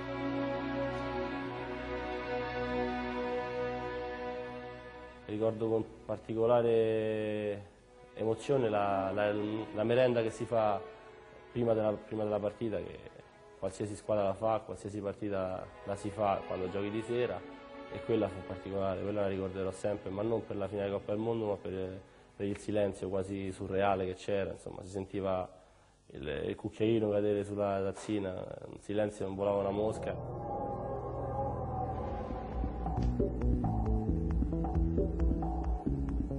Il 9 luglio 2006, qualche minuto prima delle 20, gli azzurri sono finalmente nel tunnel dello stadio di Berlino. Fianco a fianco con i francesi. Noi eravamo in fila e sudavamo tanto, mi ricordo c'eravamo io, c'era Cannavaro, Gattuso, ci guardavamo e noi sudavamo tanto. Mentre vedevi quelli della Francia che perfetti erano, diciamo, com'è che questi...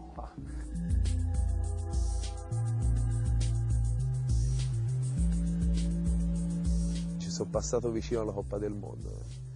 Mi ricordo che Gattuso diceva non, non toccatela, non baciatela, porta male perché bisogna, to bisogna toccarla dopo. scoppe si vedono quando si vincono, nel senso quando li alzi, quando li alzi al cielo ed è giusto non, non toccarle e non vederle per me eh, quando, quando sono là prima della partita. Non la guardare, non la guardare perché l'alziamo dopo. E io però era troppo bella, cioè era troppo bella da non vedere. Però di, di una bellezza, di una brillantezza quella coppa, pensare che, che fin da bambino uno sogna no? di vincere di alzare la Coppa del Mondo, la, la vedi sui giornali, la vedi in televisione. E io ci sono passato lì vicino, non, sono rimasto senza, senza parole, senza fiato. L'ho vista ho detto mamma mia. Pronti a partire? Via! La Francia schiera una sola punta, come l'Italia. Il centrocampo è la zona nevralgica in cui avvengono i primi scontri. La posta in palio è troppo importante, comunque Zambotta cercava la palla, era nettamente in ritardo, non è riuscito a fermarsi. Insomma, un inizio estremamente teso. Giocare contro la Francia è molto difficile perché loro, a parte le grandi qualità tecniche che hanno, ma fisicamente sono molto forti e sicuramente su ogni palla devi andare al 100% perché loro non mollano niente e se molli di un minimo loro ti, ti mangiano.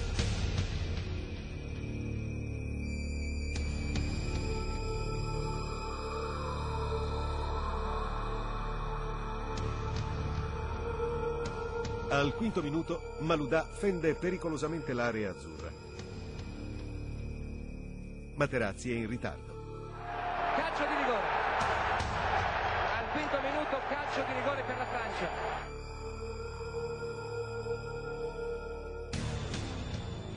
Beh, io cerco di, di, frenare la corsa e così faccio. Lui mi frana addosso e viene dato il rigore secondo me anche in maniera eccessiva. L'arbitro comunque eh, valutò come rigore e ehm, io ero in campo e non ebbi quella, quella sensazione, però eh, come diceva il mio allenatore, il mio ex allenatore, eh, rigore è quando l'arbitro fischia. Quindi... Non c'è tempo per respirare. Sul dischetto va Zinedine Zidane. Gigi fa il miracolo. Per il capitano dei francesi questa finale è l'ultima partita di una carriera gloriosa e quando vidi sicuramente Zidane sul dischetto dissi no, non possiamo perdere un'altra finale. Il portiere più forte a questi mondiali contro un vecchio leone. Parte Zidane e c'è la traversa! E quando vidi il pallone che toccava la traversa dissi eccoci qua, è andata fuori, è andata fuori, invece no.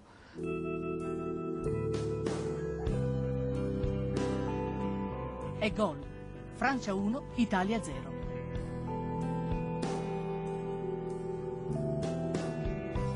Zidane ha segnato con un cucchiaio alla Totti. Una scelta rischiosa che ha il sapore della beffa. Pensate questo che è matto, fai il cucchiaio una finale Coppa del Mondo con Buffoni in porta. Però è stato bravo, alla fine nel momento in cui fai gol sei, sei più forte di tutti, nel momento in cui lo sbagli... Eh,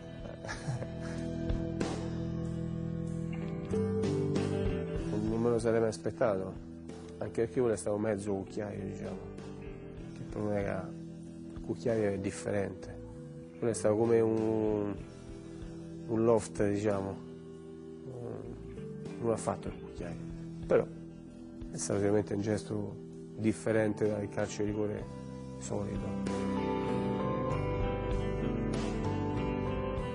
Zidane è il primo avversario a violare la porta di Buffoni in questo mondiale. Per la prima volta l'Italia è in svantaggio. Erano convinti di, di, di vincere facile, dopo, dopo 5 minuti, eh, dopo 10 minuti, vedendo quello che, che, è successo, tutti quanti si aspettavano una goleata, nel senso che dopo il rigore chi, si, chi si aspettava che l'Italia poteva reagire, tutti quanti si aspettavano che ci massacravano.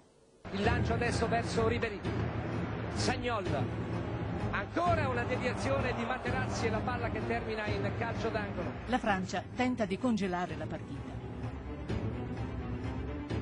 Ma gli azzurri, minuto dopo minuto, guadagnano meno.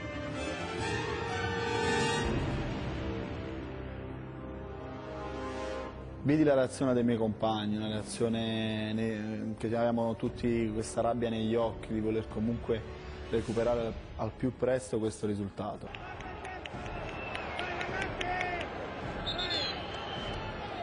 Al diciottesimo anche i difensori dell'Italia affollano l'area francese. Parte il cross di Pirlo, stacca Materazzi ed è il gol di Marco Materazzi.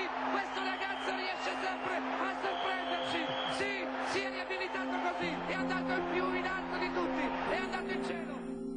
Era una giustizia divina, perché io ho commesso anche diversi errori nella mia, nella mia vita calcistica, li ho sempre pagati, però vengo sempre additato come quello, ah è lui, è sempre lui. E forse in quello, in quello stacco, in quella elevazione, qualcosa mi ha, mi ha portato a colpire la palla così in alto.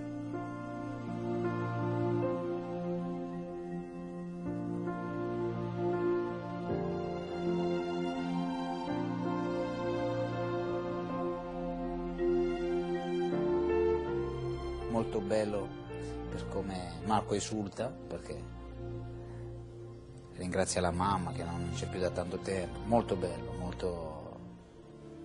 mi ha commosso.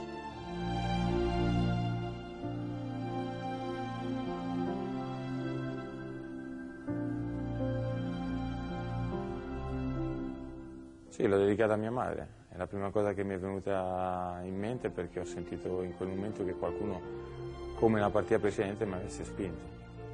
Così è stato, che non nego che eh, credo anche a queste cose. Punto.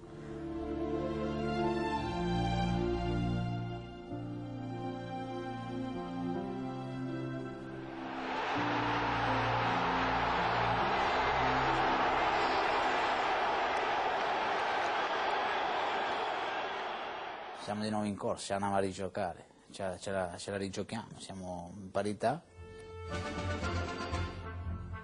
Francia 1, Italia 1. Tutto da rifare e ancora tanto da giocare. Dentro Gattuso, lo scambio con Totti, ancora Gattuso, in aria, è andato a terra Totti.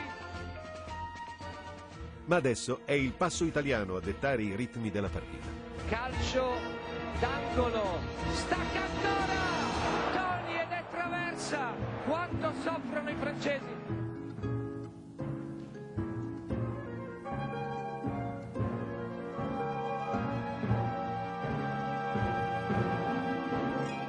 Avevamo fatto un bel primo tempo, avevamo colpito una traversa, avevamo avuto altre due o tre situazioni molto importanti, mentre invece loro avevano fatto poco e niente.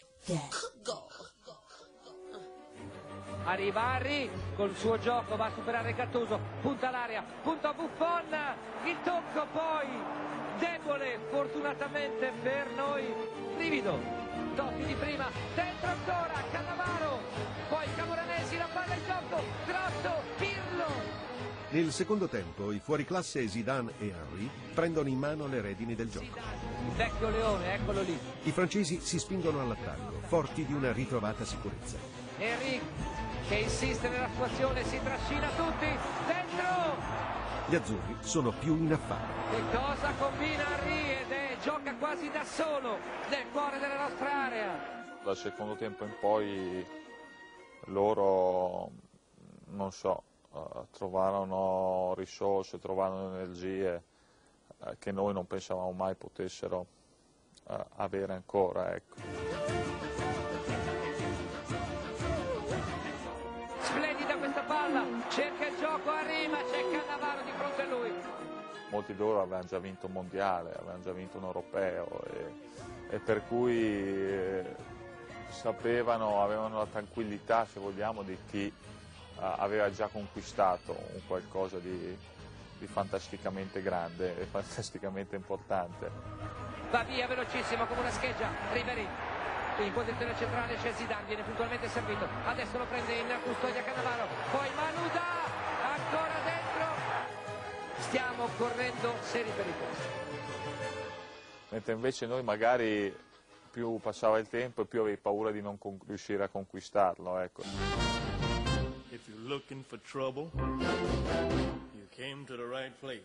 L'Italia attende l'estro di Totti, ma il colpo d'artista non arriva.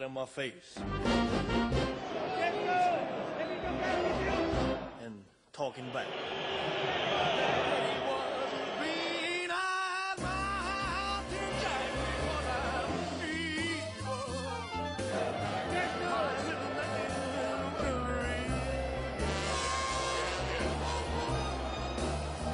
Tutti sapevano che le condizioni di Francesco, che comunque non stava al 100%, che comunque aveva stretto i denti per esserci, per noi era un giocatore importante e sicuramente in quella partita lì stava soffrendo molto.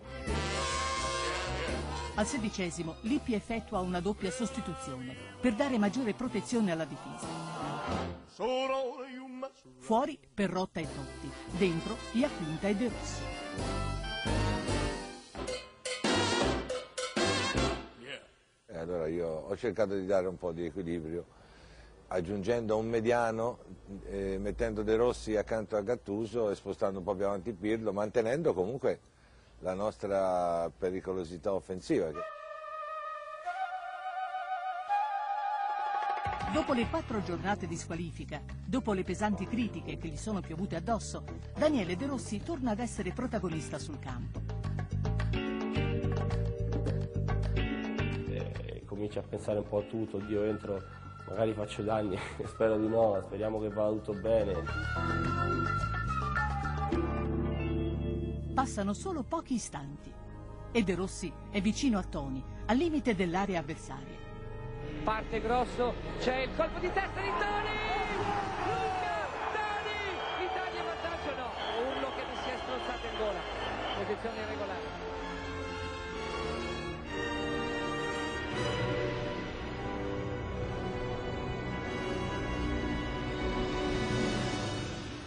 Come entrato hanno dato un gol a Tony, probabilmente ha visto fuori gioco mio. Mi sa che c'era De Rossi di pochi centimetri che era davanti a me e quindi alzato, avevo fatto un bel gol di testa. Peccato. I minuti finali raccontano rapidi capovolgimenti di fronte. Incapaci però di cambiare il risultato.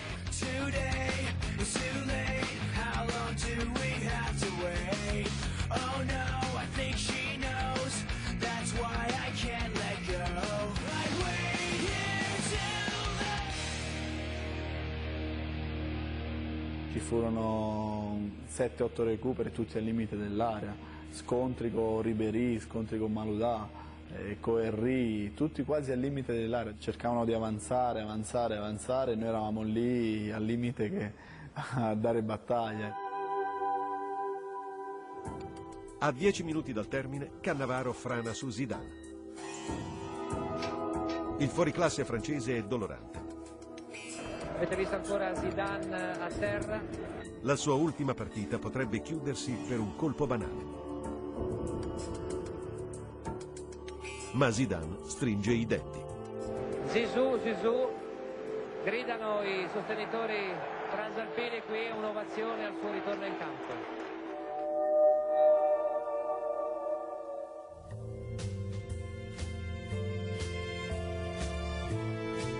Francia 1, Italia 1. 90 minuti non sono bastati.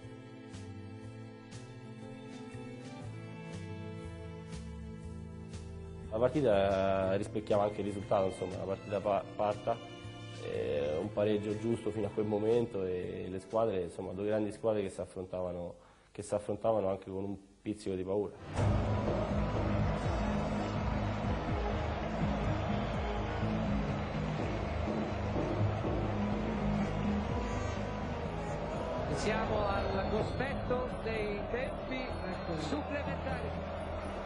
Tutto può ancora succedere.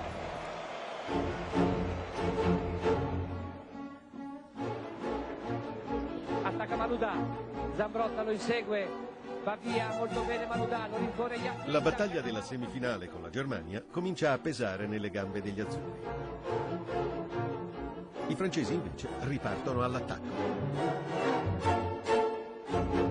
L'intervento ancora di Cannavaro che a terra, Ribéry!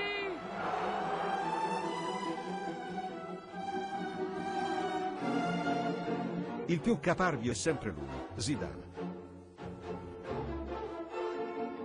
Da lui partono le azioni più pericolose. Da lui parte la conclusione che potrebbe mettere fine alla partita. Passa il traversone, Zidane! E la risposta di Buffon. Io ho visto gli spettri su questo colpo di testa di Zidane. Zidane era solo, indisturbato e ha colpito questa palla in maniera veramente violenta. Ecco, seppur di testa eh, riuscì a, a imprimere una potenza incredibile.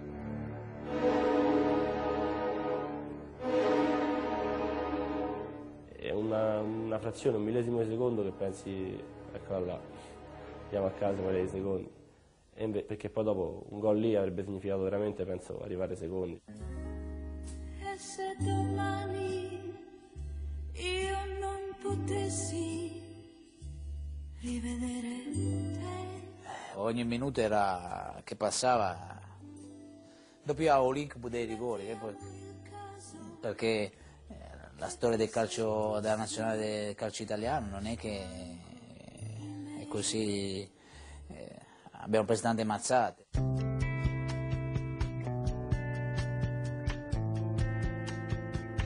Ore 22.06. Mancano soltanto 15 minuti per giocarsi sul campo la Coppa. 15 minuti per evitare i calci di rigore. La paura mia era che la legge dei grandi numeri, eh, pure sto giro ci lasciavamo, ci lasciavamo la coppa là. Poi il rilancio di Grosso. Terzo minuto del secondo tempo supplementare. C'è Del Piero, Del Piero in azione. Ancora Del Piero, lo scontro con Macchelele.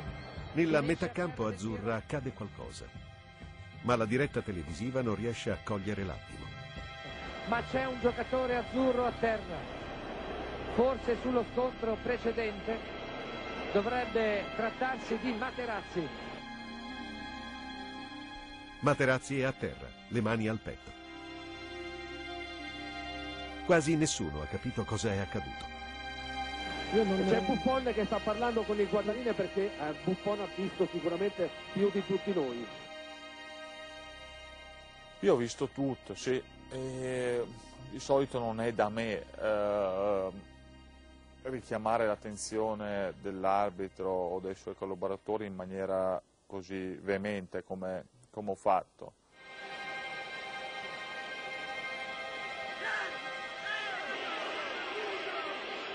Sono attimi concitati, confusi, finché non arriva un'immagine inequivocabile. Uh, questo è un gesto sconsiderato. La violenza con la quale Zidane aveva dato la testata a Marco era inaudita. Ecco. Allora proprio questo colpo mi aveva fatto insorgere. Zidane viene espulso. Rosso, rosso per Zidane. È, un giocatore straordinario, a parte tecnicamente che è stato il miglior giocatore dopo Maradona negli ultimi vent'anni, ma come persona e poi va a sapere cosa scatta nella testa di una persona in certe situazioni. È un gesto Zidane deve aver sconsiderato. perso la testa, la stanchezza, perché uno come lui non può fare una cosa simile. È stato un episodio, diciamo, brutto. Per noi più che positivo, e loro penso che l'abbia danne- danneggiati. Si verseranno fiumi di parole sul perché di questo gesto. Su quale frase abbia fatto scaturire una simile reazione. La verità la conoscono loro, Zidane e Materazzi. Qualsiasi cosa gli abbia detto Marco è stata una reazione esagerata. Qualsiasi cosa gli disse sicuramente non è stata una bella reazione, soprattutto in una finale mondiale. E una cosa del genere non esiste, non esiste. e- e- è successa e purtroppo ancora oggi non si sono chiariti. Questo mi dispiace molto. Quando si gioca contro grandi campioni si è disposti a vincere correre, a lottare su ogni palla contro tutto e tutti.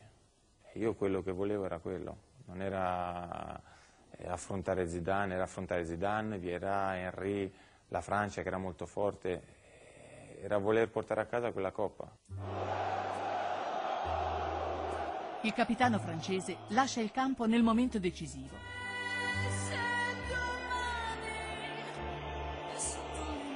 Questo è il suo addio al calcio. Un'uscita di scena che nessuno avrebbe potuto immaginare.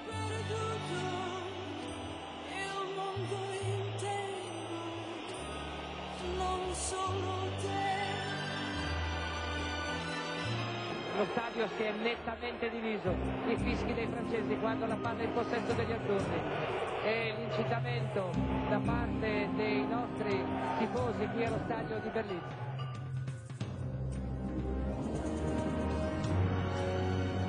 Nei rimanenti dieci minuti, a farla da protagonisti sono i nervi tesi e la paura di prendere gol. Sia loro che noi in quel momento, dopo l'espulsione, eh, si vedeva che le squadre volevano andare ai rigori perché non c'è stata più un'azione da gol, non c'è stato più niente. La Coppa del Mondo sarà assegnata ai calci di rigore.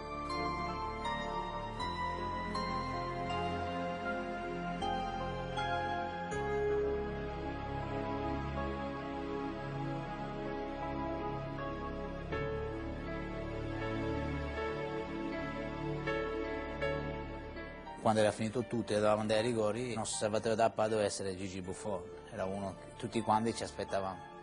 Io sono andato là, mi ha detto lasciami stare. Sono andato là, volevo, di- volevo dirgli dai Gigi così mette, lasciami stare. E devo dire che come un cagnolino bastonato mi sono girato e mi sono messo da parte.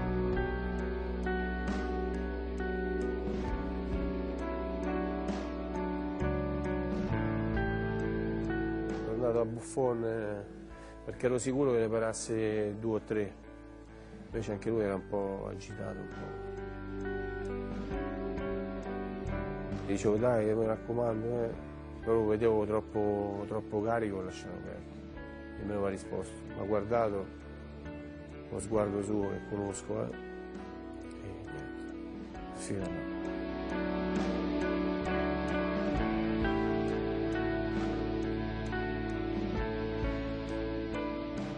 Per Lippi è il momento di scegliere chi tirerà i rigori e in quale ordine. Il mister arriva subito carichissimo, con un biglietto in mano che dice tu tiri il primo, tu tiri il secondo. Io ho sentito solo tu tiri il primo e poi sono andato a bere. Andrea Pirlo. Marco Materazzi. Daniele De Rossi. Alessandro Del Piero.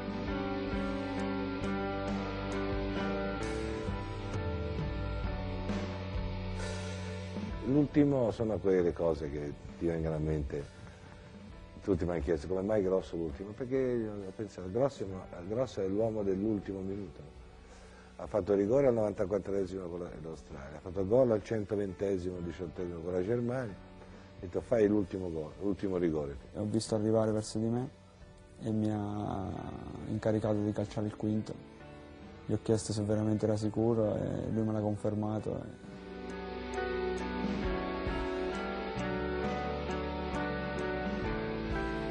e mi disse Madonna cal- calcio il quinto rigore, gli ho detto guarda Fabio vai tranquillo perché ci hai portato qua tu.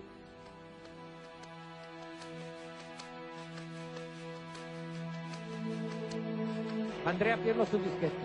È l'Italia la prima a tirare.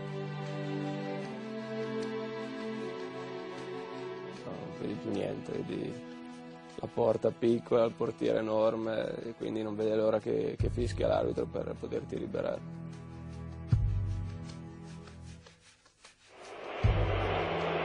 Ed è gol! Bravissimo! Andrea ha fatto il suo dovere. Adesso tocca a Buffon. Dissi, boh, adesso è finita, adesso, adesso quello lassù la sa già tutta, cioè sa già se vinciamo oppure no, ecco, perché quello che dovevamo fare l'abbiamo fatto, adesso ci vuole solo un briciolo anche di fortuna per, per poter per poter vincere, no? Silvè, Vittor. 1-1. E la palla dentro, bravo anche Marco Materazzi.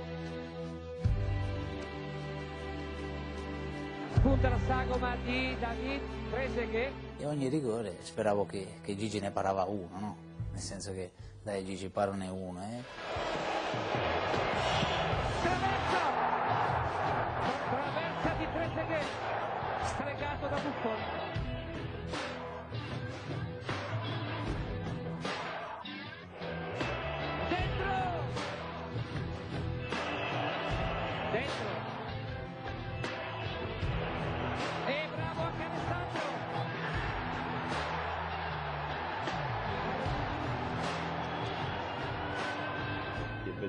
Giravo, guardavo le facce dei miei compagni, c'era chi, chi veniva da piangere, chi tremava, chi veniva da ridere, chi era, era pronto a scattare.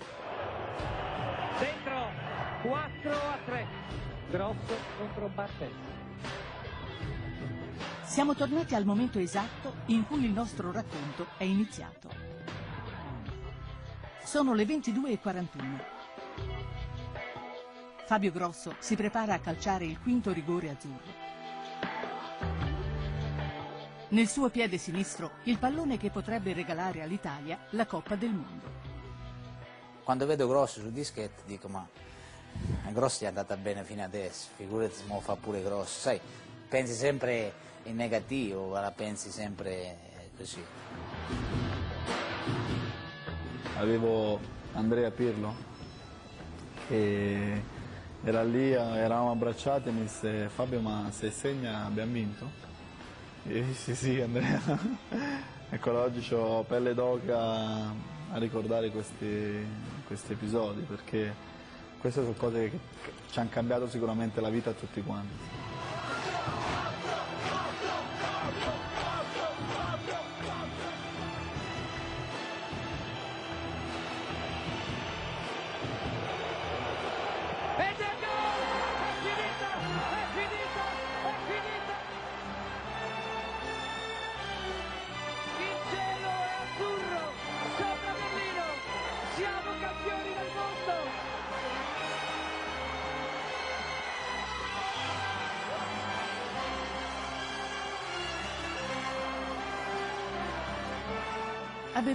Per Lippi e i suoi ragazzi, ha inizio una festa scatenata.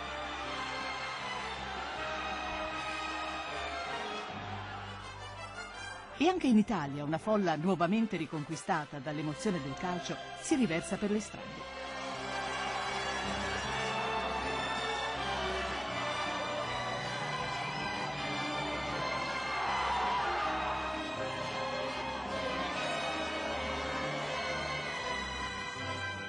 Tutti i sogni si possono avverare, l'importante è crederci ed avere un po' di fortuna. Perché io dentro la mia testa non ho mai pensato di vincere un mondiale, mai. Sì, desi- desideravo farlo un mondiale, ma non, non vincerlo perché ho sempre pensato che era una cosa più grande eh, di me. Gattuso, credo, ha chiesto a Lippi, rimani Marcello. Mi dice se vai via ti ammazzo. mi dice.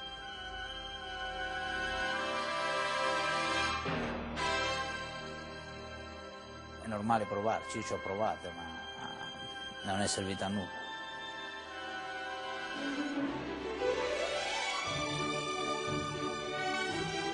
Coerente fino in fondo, Marcello Lippi rassegnerà le sue dimissioni da commissario tecnico della nazionale tre giorni più tardi. Il suo successo personale, il successo della squadra, non hanno curato le ferite aperte dallo scandalo di Calciopoli.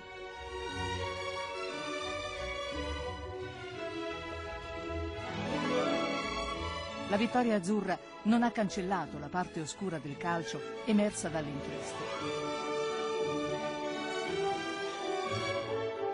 Con la loro impresa, Lippi e i suoi ragazzi sono riusciti però a mostrare il volto migliore di questo sport.